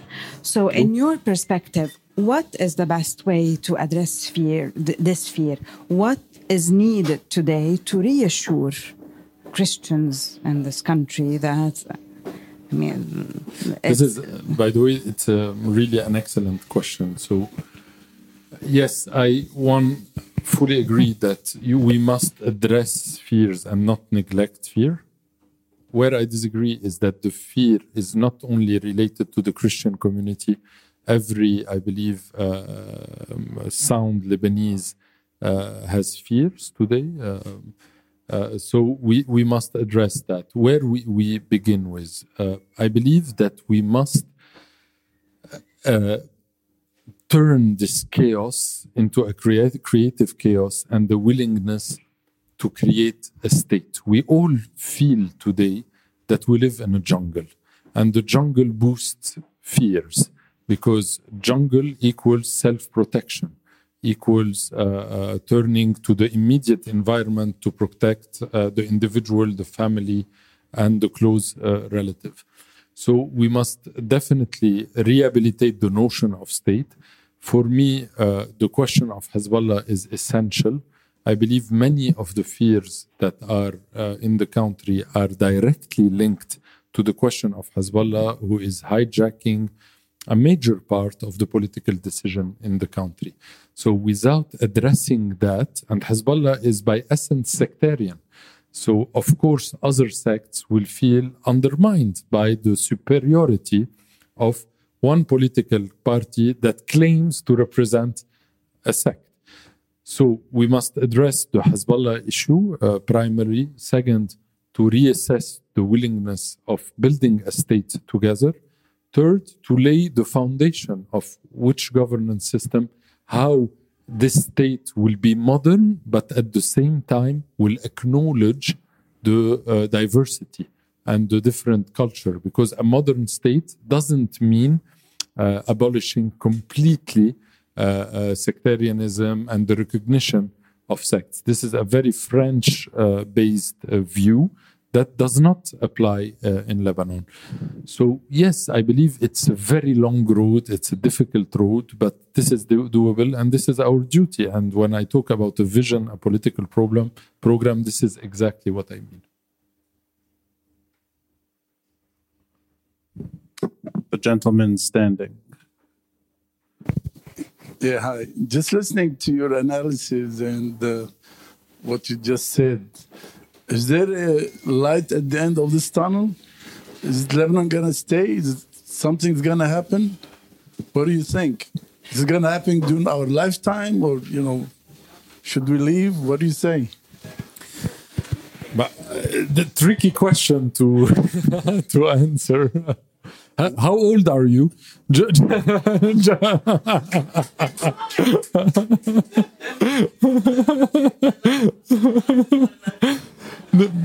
no, in in fact, uh, okay. The, the the answer or the easy answer is that yes, there is always hope.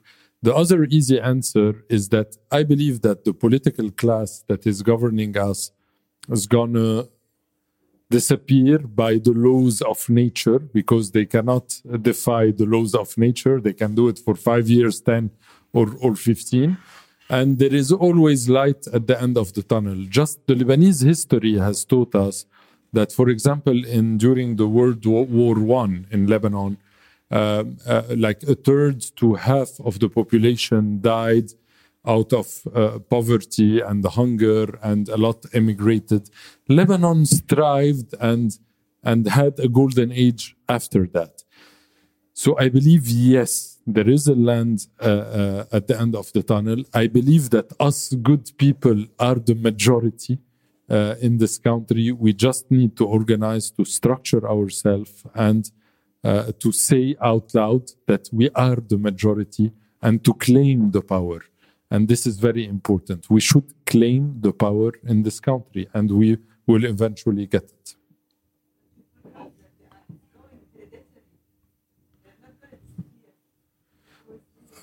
Not all of them the the the not all of them have heirs uh, and uh, the heirs are different than the the, the fathers so it signals uh, a change. So no I, I believe change is inevitable. It's inevitable and and people have voiced their refusal of this system. But i believe very honestly, and this is something maybe counterintuitive, but it comes maybe from my economic background. Offer creates the demand. It's not demand that create the offer. In economy, there is a golden rule: offer create the demands. So it's up to us to come out with a credible offer to the people so they will stick to it and coalesce around it. And until now, I've seen premises, I've seen very good intention, I've seen very good discourses, but at the individual level, I still didn't see a very coherent political offer uh, that has a national base that is structured enough, that is deep enough, that is charismatic enough to be able to do a real change. And this is a challenge, maybe not for you, not for me, for the younger uh, generations, uh, to create parties, to create offers, to join existing parties. Uh, th- this country is too beautiful to die. It's too unique. So I, I strongly believe in that. Are there any questions that are economics focused? Are- I didn't. Who said yeah? oh, what so was yours economics as well? Yeah, let's start with you actually, and then we can go across. Uh, I'm gonna ask the question in Arabic to better formulate it if possible. Uh, وقت مصرف لبنان غير الاوفيشال ريت باول فبروري وزاد هيدا السمول لاين لون تو بابليك سيكتور 16 مليار يلي ما اخذ التغطيه ابدا آه، بالاعلام بس حابب أعرف رأيك آه، بالموضوع. ليش بس غيرها على ال 15000 وشو خلفياتها مزبوط؟ ما حدا آه، قدر يفسرها بطريقة علمية. يس مصرف لبنان هو كناية عن قرطة دكنجية وهون عم ب... عم عم عم بهين عم بهين الدكان. لأنه كان اي ريبلاي ان Arabic? أكيد تفضل يا Yes. لا ليكون في ال 101 تبع القانون بالعالم ليكون في دين لازم يكون في اعتراف بالدين. يعني أنا ما بقدر إجي هلأ هيك من تلقاء نفسي سجل دين عليك وقول هيدا مدين إلي بقيمة لازم يكون في كونترا ولازم يكون في مضية من الجهتين المدين وال- واللي تدين. بقى هيدي مثل كتير قصص عم بتصير بلبنان it's really unprecedented. هلا ليه عملوا هالشيء؟ لأنه عملوا هالشيء it's an accounting gimmick. ليقدروا يخفوا بعض الخسائر ويثبتوا لأنه هن الخسائر هي شوي عمليه معقده هي عمليات صاروا بين سواب بالليره لل للدولار وقت علوا آه، آه، سعر الصرف زادوا الخسائر لأنه وقت تكون ب 1500 ال- الخسارة شيء وقت تصير ب 15000 الخسارة شيء تاني.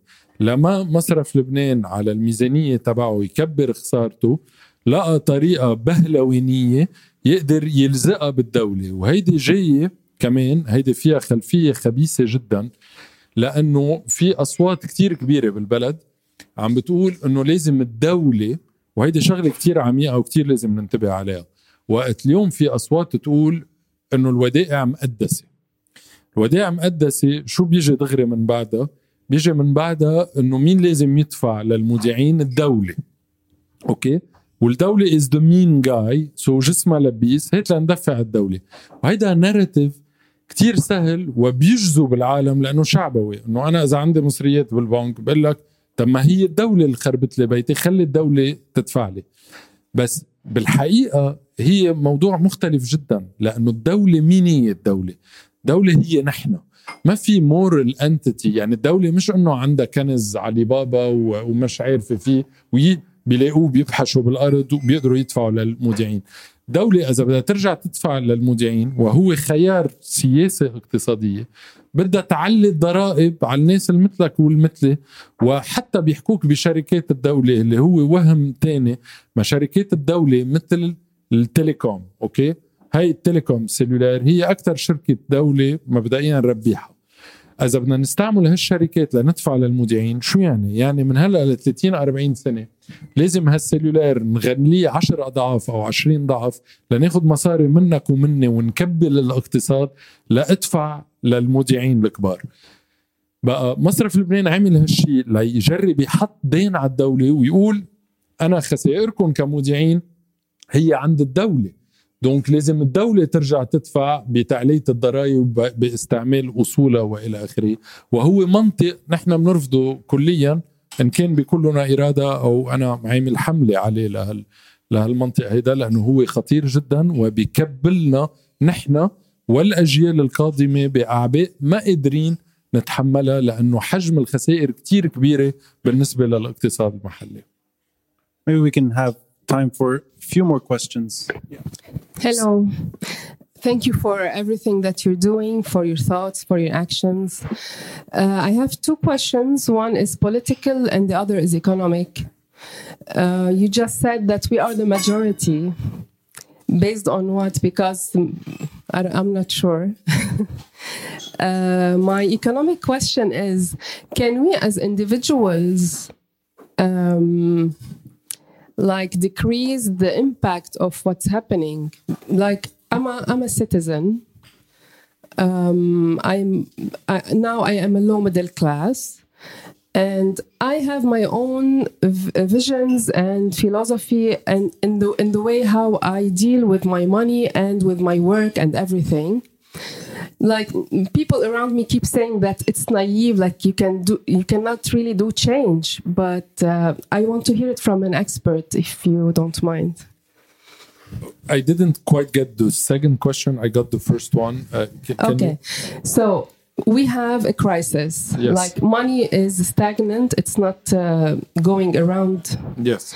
So I have my my views in how I um, deal with money. Yes. Where I spend and how I charge people. Like I have many fees. You know, I yes. have uh, for the more fortunate and the less fortunate because everyone has the right to take my service. Yes okay so i take more from the ones who are like paid in dollars and i make really good discounts for the ones who can't this is a good behavior by the way. So yeah. yeah, like i i i don't know. I'm not an expert in economics nothing like zero. But i see that this if we all do this in certain ways not just this it's an example but i want to hear from you if us as individuals, not as big companies, not as um, dawle, not as, uh, you know, yes, as how, individuals. How can, we... can, we... do really an impact like uh, uh, yes, I,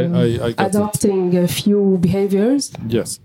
So thank you for, for the question. I, I said we, we, are a majority based on some recent and historical uh, um, examples. Uh, okay, conceptually and theoretically, I believe that all Lebanese want uh, to, uh, uh, uh, let's say, move from the current status of affair to a pacified, to peace between each other and to building a modern state.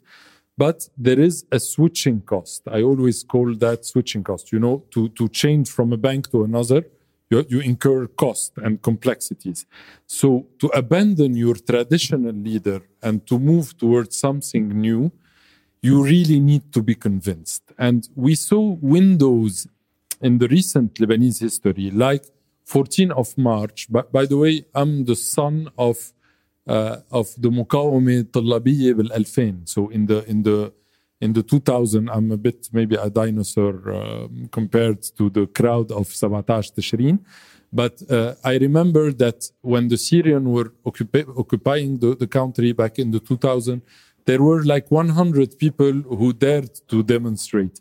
And then it turned out that the majority and across all sects wanted them to be out, but they were waiting for a lesser switching cost. Uh, and this was proven in 14 of March. In uh, uh, uh Saurit Tishrin, uh, this came after one year of the election, the legislative election, where people massively vote, voted for traditional political parties. So if you look at that, you would say that people are happy with the political offer. Then we saw in Tishrin that when a window opened and people felt that they can switch, it was a massive adoption. So I still believe that the vast majority of Lebanese is not happy with the current political offering, but that the vast majority of Lebanese have sectarian fears and that they don't want to move to a total and unknown and this completely secular state. And they need a well-grounded political offering that addresses their fear but take them to a modern state. And this is what's missing uh, today. That's why i believe we are potentially a majority uh, maybe uh, not now. Then on the individual behaviors your behavior is an example of a good citizen behavior. So I believe there is a lot we can do. Now we are working about uh, a bit on Lebanese job creations. Uh, uh, you can employ Lebanese, you can have Lebanese procurement, uh, you can have a social safety net that is private, etc., and uh, uh, like you are doing, maybe different tariffs. But I want to be very honest with you. This will not solve the situation. So we must never say to ourselves that those individual behavior can salvage uh, the situation and resolve the crisis. Only a political reform can solve the crisis. The banking sector will not kick off again if there is no Banking Resolution Act. Those are laws prepared by the government. Uh, we need a bank secrecy, a proper one. We need a capital control, a proper one. We need a unification of, of uh, forex, of change, a proper one. So your individual behaviors can limit the damages, but cannot solve the situation, unfortunately. Uh, the gentleman wearing uh, pink, my cousin Fadi. Oh, that's Fadi, my cousin Fadi. Cousin Fadi. Cousin Okay. Fadi, please. I might claim preference. Oh, yeah, sure, sure. Go ahead. Okay. Hello, hello everyone. Uh, thank you for this amazing podcast. My question is a bit economical. We we are hearing more and more voices, and uh, specifically regarding the IMF. So we're hearing um, more and more voices saying that we don't need the IMF, that the money that eventually would come from the IMF, which is 3.8 billion over five years, is nothing compared to what uh, Lebanon needs. And uh, we can hear a lot of voices, a lot of experts going on TV saying that uh, we can get out of this mess without the IMF. So I would like to know the, the opinion of Albert regarding this. Thank you. So Jean is an economist, so he knows the answer. I met but, uh, but, uh, but I'll, I'll, I, I'll- I met this man on the beach once, yes. dancing in Batroun at the He's a good dancer as well. He was dancing right next to me, like, "Who are you?" He said, "I love your podcast," and he just. That's literally what happened, and now I recognize you. So, you have those tattoos all over your. Yeah, yeah, yeah, a few, yeah, yeah, yeah. and many more. So he's And a many dancing economist. We can, uh, so which is not bad as a. No, so uh, so the, the the end you just ruined his reputation because economists are not supposed to dance. So they are supposed But to. he's be a very good dancer. and a good economist as well. so uh, uh, no, the, the the answer obviously is yes. We need the IMF. Yes, we need the IMF. Yes, we need the IMF. Yes, we need the IMF. I can say yes, we need the IMF until the end of the night because not because of the 3.8 billion. And this is very funny how Lebanese, uh, and this is also a very cultural thing. Lebanese split on the 3.8 billion because Lebanese still consider that we are rich, you know, and we are not a rich country anymore. 3.8 billion, this is first, is a lot for a miserable country like Lebanon, is 20% of the GDP. So this is not uh, a small amount. Second, the IMF is a passport. So if you don't have a passport, you cannot get said, you cannot get bilateral assistance, you cannot get indebted on the on the international markets. And third, IMF is a set of reforms. So IMF is uh, reforms that begin with bank secrecy, capital control, unification of change, a sound and healthy budget, and that will end with border controls, uh, killing the mafia in the port and the airport, uh, reforming uh, public uh, uh, administration, and so on. So I'm definitely pro IMF, but like I said to the IMF, uh, one year ago, we will never have an IMF program with this ruling class because an IMF program is exactly the opposite of everything that the government and the ruling elite believes in. The buzzword, you know, all those buzzwords, accountability, transparency, sustainability, KPIs, metrics, they hate that. So how could we have that with, with a prime minister that changed the hour 48 hours be, before the deadline with a chat with a 86 year old uh, other guy who is uh, ruling over the parliament for 40 years. So we will not get an IMF, but it's necessary. Can we let? Yeah, let's أوكي. بونسوار وميرسي. آه، ويا ريت عندنا أكثر من البير وروني بالبلد. خلينا هيك و- وابن عمه أو ابن خاله. سؤالي من سنة ونص كان عندك انترفيو مع نجيب مئاتي. فور مي ات wasn't your style of interview. لا. أول سؤال بدي أعرف إذا كانت يور تشويس ولا ال بي سي تشويس فور وات ايفر ريزن ثاني سؤال وات يور فيدباك بعد سنة ونص من هالانترفيو هاو يو سي ات Okay, it was my choice because it is always uh, my choice. L- LBC respect me as an independent choice, uh, uh, as an independent show, so they never impose anything. For a journalist like me that is not from the domain, having for the first episode of the season the prime minister is something good. So uh, m- maybe I would prefer to have Ronnie Chatah, but uh, it's nice to have the prime minister. So I did it with great pleasure. How was the prime minister? Uh, I, I'll tell you something very honestly, uh, because I dislike the policy of the man, but uh, it's amazing, and maybe it's the first time I, I tell it uh, live. Usually, those first-class politicians they annoy me a lot with uh, what are the questions, etc., because they are used in Lebanon to have the questions beforehand. Everything is scripted. It's like a comedy show, huh? but it's a tragic show. So I never do that, and this is an ethical stance in, in the program. Uh, so I always refuse to first class politician. I accepted uh, sometime to technicians. You know, if a public transportation guy that is not used, I'm not here to judge him. He's not running for office. I can be more collaborative, but for politician, I never do that. So uh, uh, uh, Najib Mikati is one of the few uh, not to say maybe the only one. Sami Gemayel is another one because Sami also is a close friend of mine from childhood, and he never asked me for question because I he knows that I'm like that. Uh, but Najib Mikati never asked for anything. At the point that I doubted the same day that I had the interview. So I called his media advisor. I said, Are we scheduled tonight live? He said, Yes. Why? I said, But no one called me. You don't want to know what are the teams? He said, No, the prime minister didn't ask. I said, Okay. So I went to the uh, Asr al Hukumi, and the guy came 10 minutes before. He just, we, we had a five minute chat. He didn't ask anything. He just said to me, I respect your show. And I wanted to do the, the show because he asked for it, uh, because you are a credible show, and I want to prove my credibility and, and, and so on. What was amazing to me is that the prime minister didn't have a paper uh, in front of him. You, usually they are very well prepared, and they have uh, advisors, papers, etc. It was a very critical moment, and I saw the intellectual power of the man that I didn't see uh, when he changed the hour in a in a five minute chat.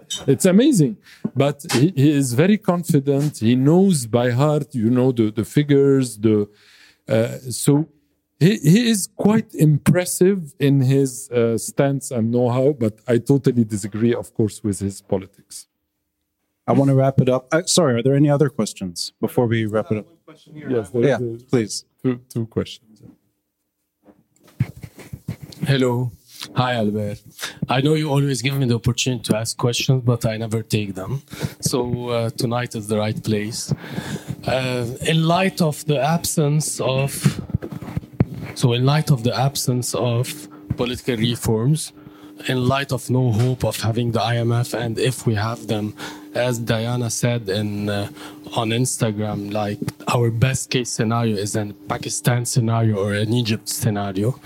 In light of no political uh, offer on the horizon, in light of losing hope uh, after 17 Tishrin, uh, honestly, the question is very simple, but I guess the the answer would be might be very complicated or might not be. There might not be an answer. So, where should we start from here?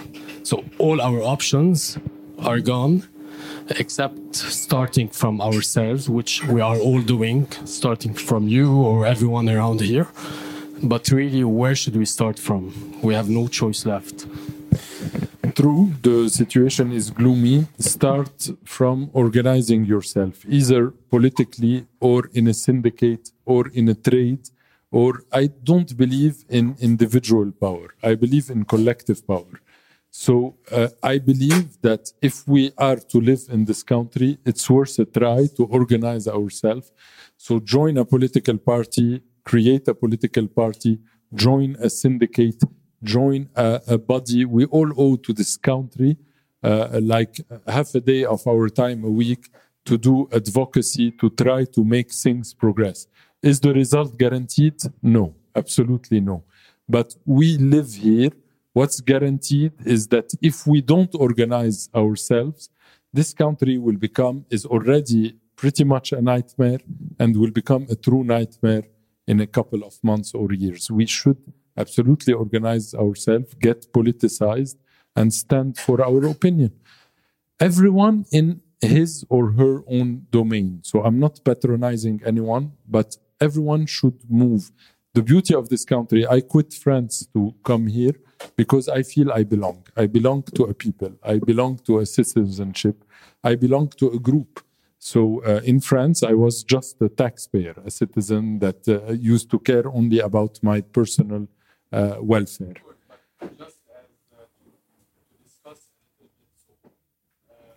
my wife, for example, she was in the municipality for for six years, trying to make a change, like really uh, sacrificing all of her uh, 20 years, like Yeah. from when she was 24 until she's today like 31 years old.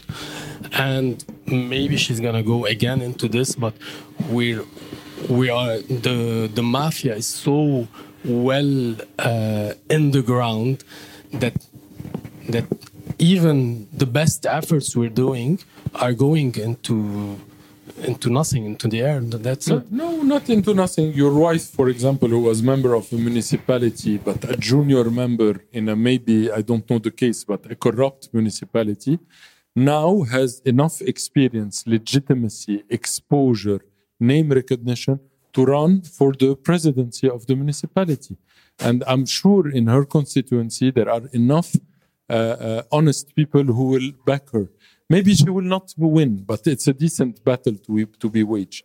So I believe we should all do it because if you don't do that, it's better to leave the country and emigrate because uh, the country is gonna kill you and it's gonna eat you. So we should, us honest people, decent, young and not young, elder, but really honest and caring people, we should organize and structure ourselves. This is our destiny. Samer, you wanted to ask a quick question? Well, yeah, a bit of an intervention, actually. Oh, sorry. All right. So um, we did we did cover a lot of important aspects. One of the most important ones covered was the lack of public transportation, which which is really definitely a big. You big- like that? Oh yeah, definitely. It's I'm one of the, It's not only an economic uh, hindrance; it's also a cultural hindrance and a mixing hindrance. Absolutely. But the other aspect that I feel is also lacking is the one of education.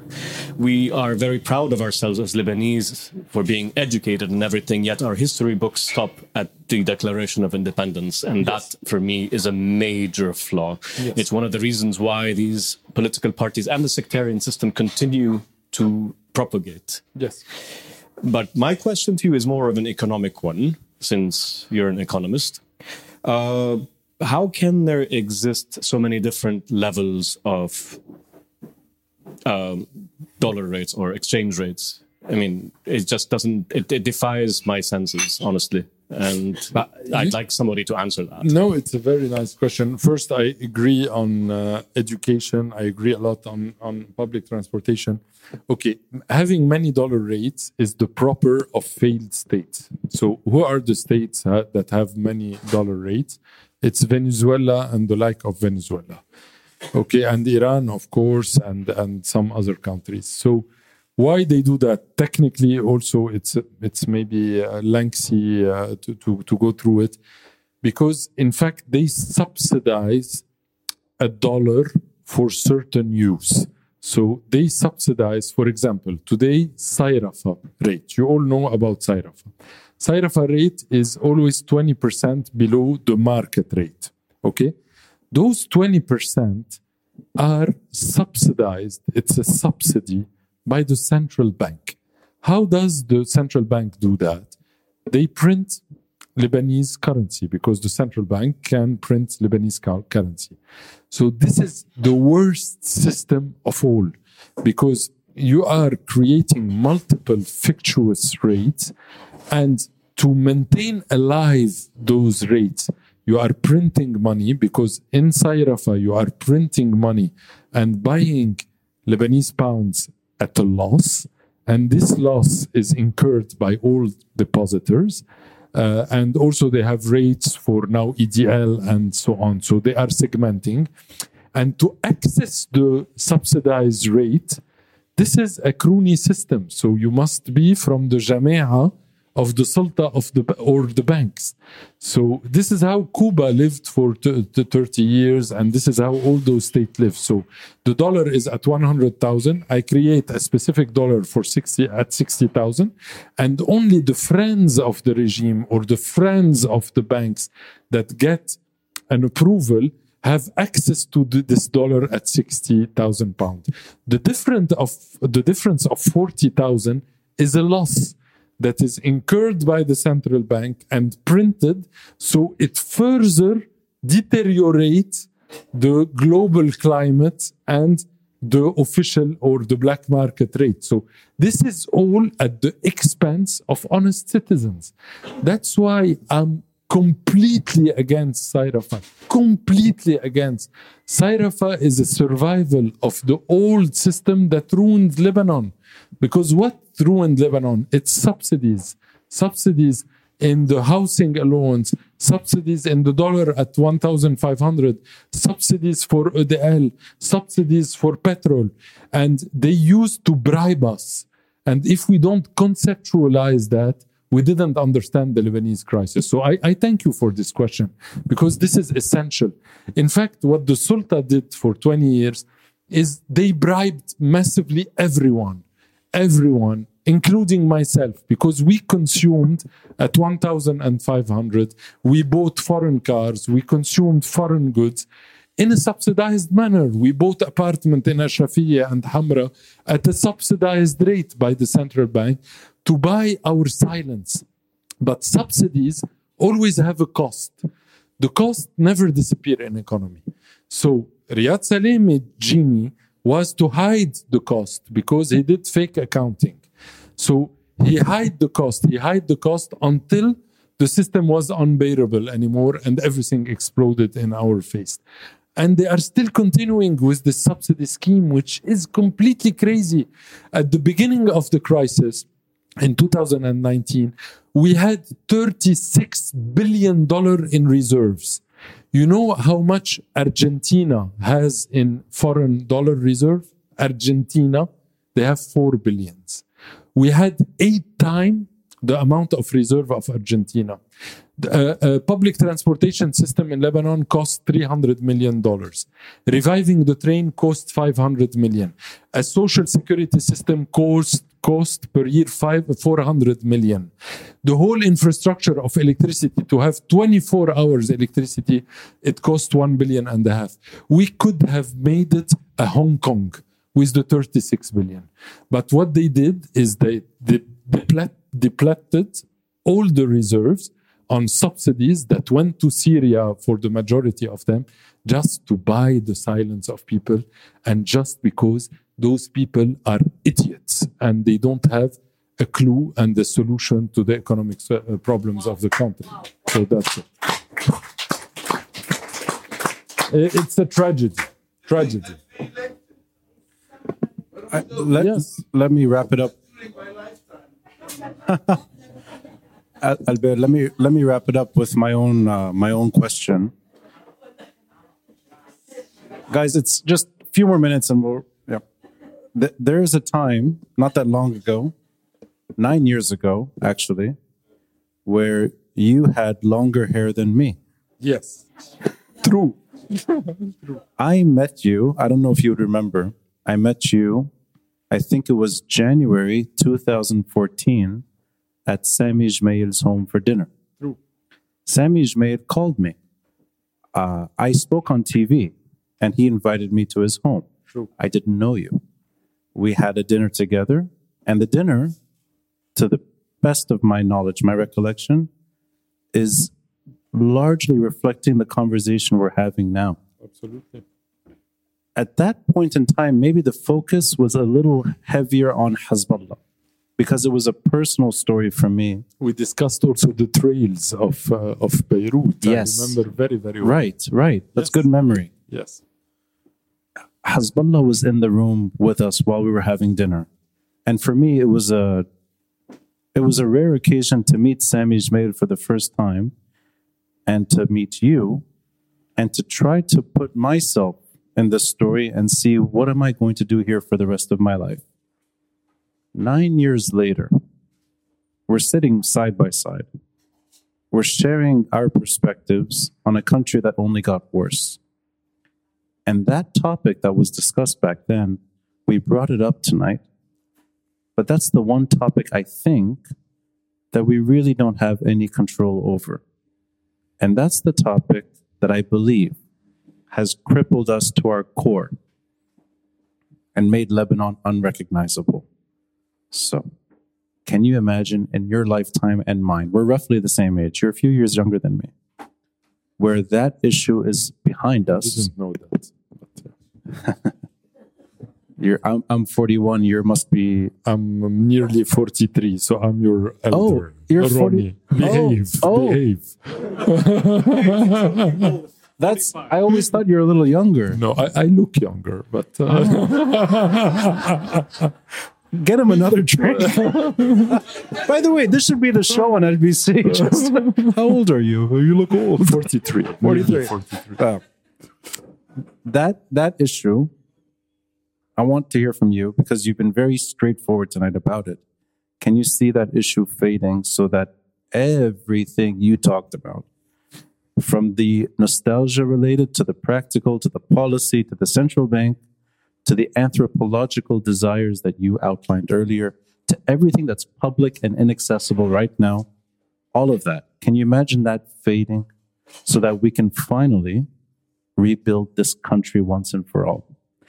I have difficulty seeing it. I wanted to see if you see it, how you see it, and maybe that's the vision for 2030 that your show is all about. Thank you, Ronnie. This is a tricky question to end uh, to end this podcast, and I, don't have really um a scripted answer. But I, I believe we have okay. Hezbollah issue is not in our hands. Hezbollah issue is a regional one, like the Syrian presence in in, in Lebanon was a regional and uh, issue. What we did wrong uh, while the Syrian was were here was that we didn't lay the foundation of a sustainable state post Syrian evacuation. Hmm. And I don't want to repeat this mistake because I was part of the first mistake. Hmm. And I'm very keen on not being part of the second mistake. That's why I acknowledge that there are certain things where I don't have control on. But they are saying there are things where I have control on. So, what I have control on are three things meanwhile, because Hezbollah will be resolved regionally. First of all, is ممانعة الممانعة. So I will never accept the logic of Hezbollah. And the logic of Hezbollah is a cultural logic, it's a geopolitical logic, it's an economical logic, it's a violence rooted narrative, etc. So I believe we must have a cultural resistance towards the stance of Hezbollah and to reduce the influence of Hezbollah's narrative. And this is within our control, and we can do it. This is first. Second, then, Mumena'at is to address the Shia community. And this is, I hate, and I have evolved a lot on this front. The most dangerous thing is to associate the Shia with Hezbollah. This is very dangerous. كلمة الثنائي الشيعي أنا إذا اللي بيحضر الشو تبعي أنا ما بتطلع منه. ما في شيء اسمه ثنائي شيعي في طائفة بأمها وأبوها composed of individual هن شيعة. منهم مؤمن منه منه من مؤمن. منه مع حزب الله منه ضد حزب الله منه شيوعي منه ملحد. الشيعة مثلنا مثلهم.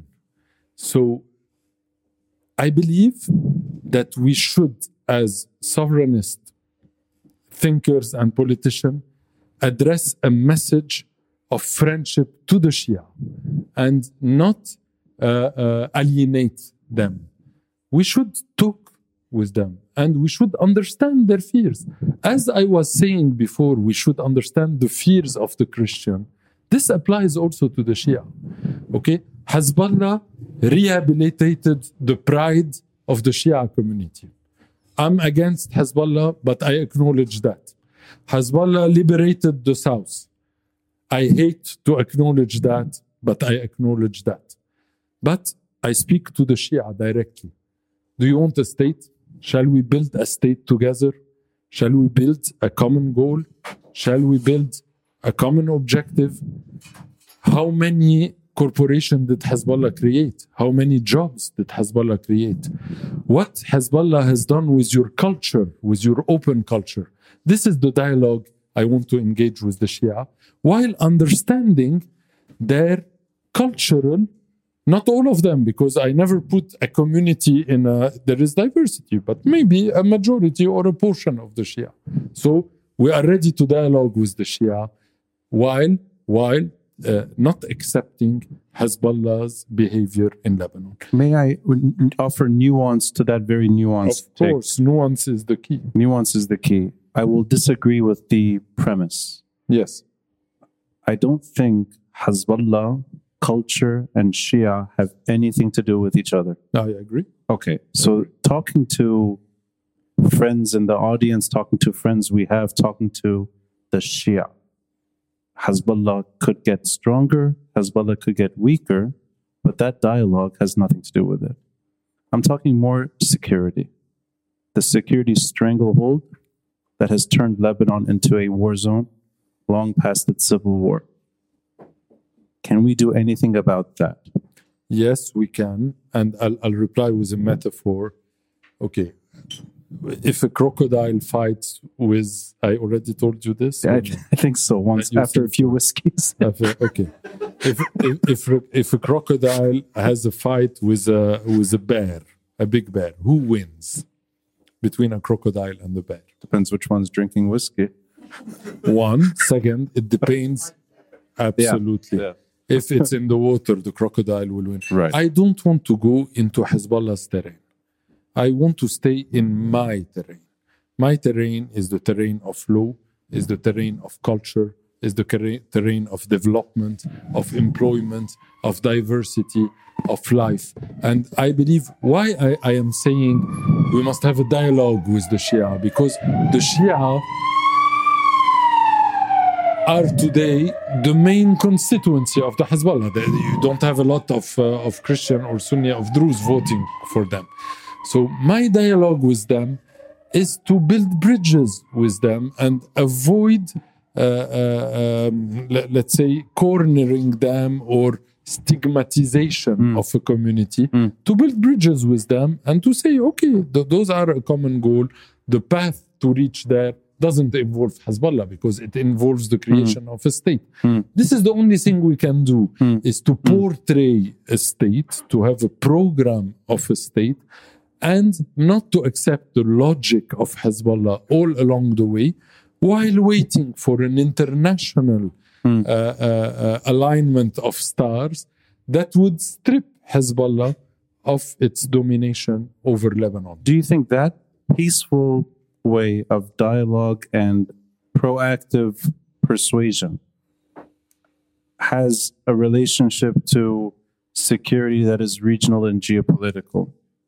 No, I, I believe they are quite dissociated. I believe the job of the dialogue is to prepare the ground. So it's pre- okay, it's preparing. No, it, there, there are no links. Right, right. them. Okay. Hezbollah has a sovereign Iranian decision Right. that we don't control. Hmm. Even though 80% of the Shia are against them, it will not affect his decision. Exactly. But he will have more constraints. He would need Mm. to cope. He would need to modify his behaviors. I, I Mm. believe that the economic crisis has hit severely Hezbollah. Mm. And Hezbollah was kind of puzzled. Uh, they didn't have the right answer to Mm. provide to their people. So I believe this is the right way to go to engage with the people and to build a project together while waiting. I, I do not have, I have zero expectation from that project to be able to strip Hezbollah out of its uh, arsenal. This will happen in a regional deal, but we must prepare the ground like So- we didn't do in the Syria. So it's really the groundwork, the way you were protesting in 2000, lining up for what would happen in Yes. 2005. Yes. Albert, I could talk to you for another two hours. But we must not annoy the audience. So we will have a, a drink with the audience. Thank you for tonight. Thank you to the audience for the fantastic questions. Thank you, Ronnie. So, guys, if you like the podcast, it's at the Beirut Banyan on social media. Next week is Nadim Shehadi. Maybe we'll have a more Ottoman examination of this country. He's a historian and an economist as well. Uh, Albert Kostanian on Twitter. And thanks again. Thank you, Ronnie.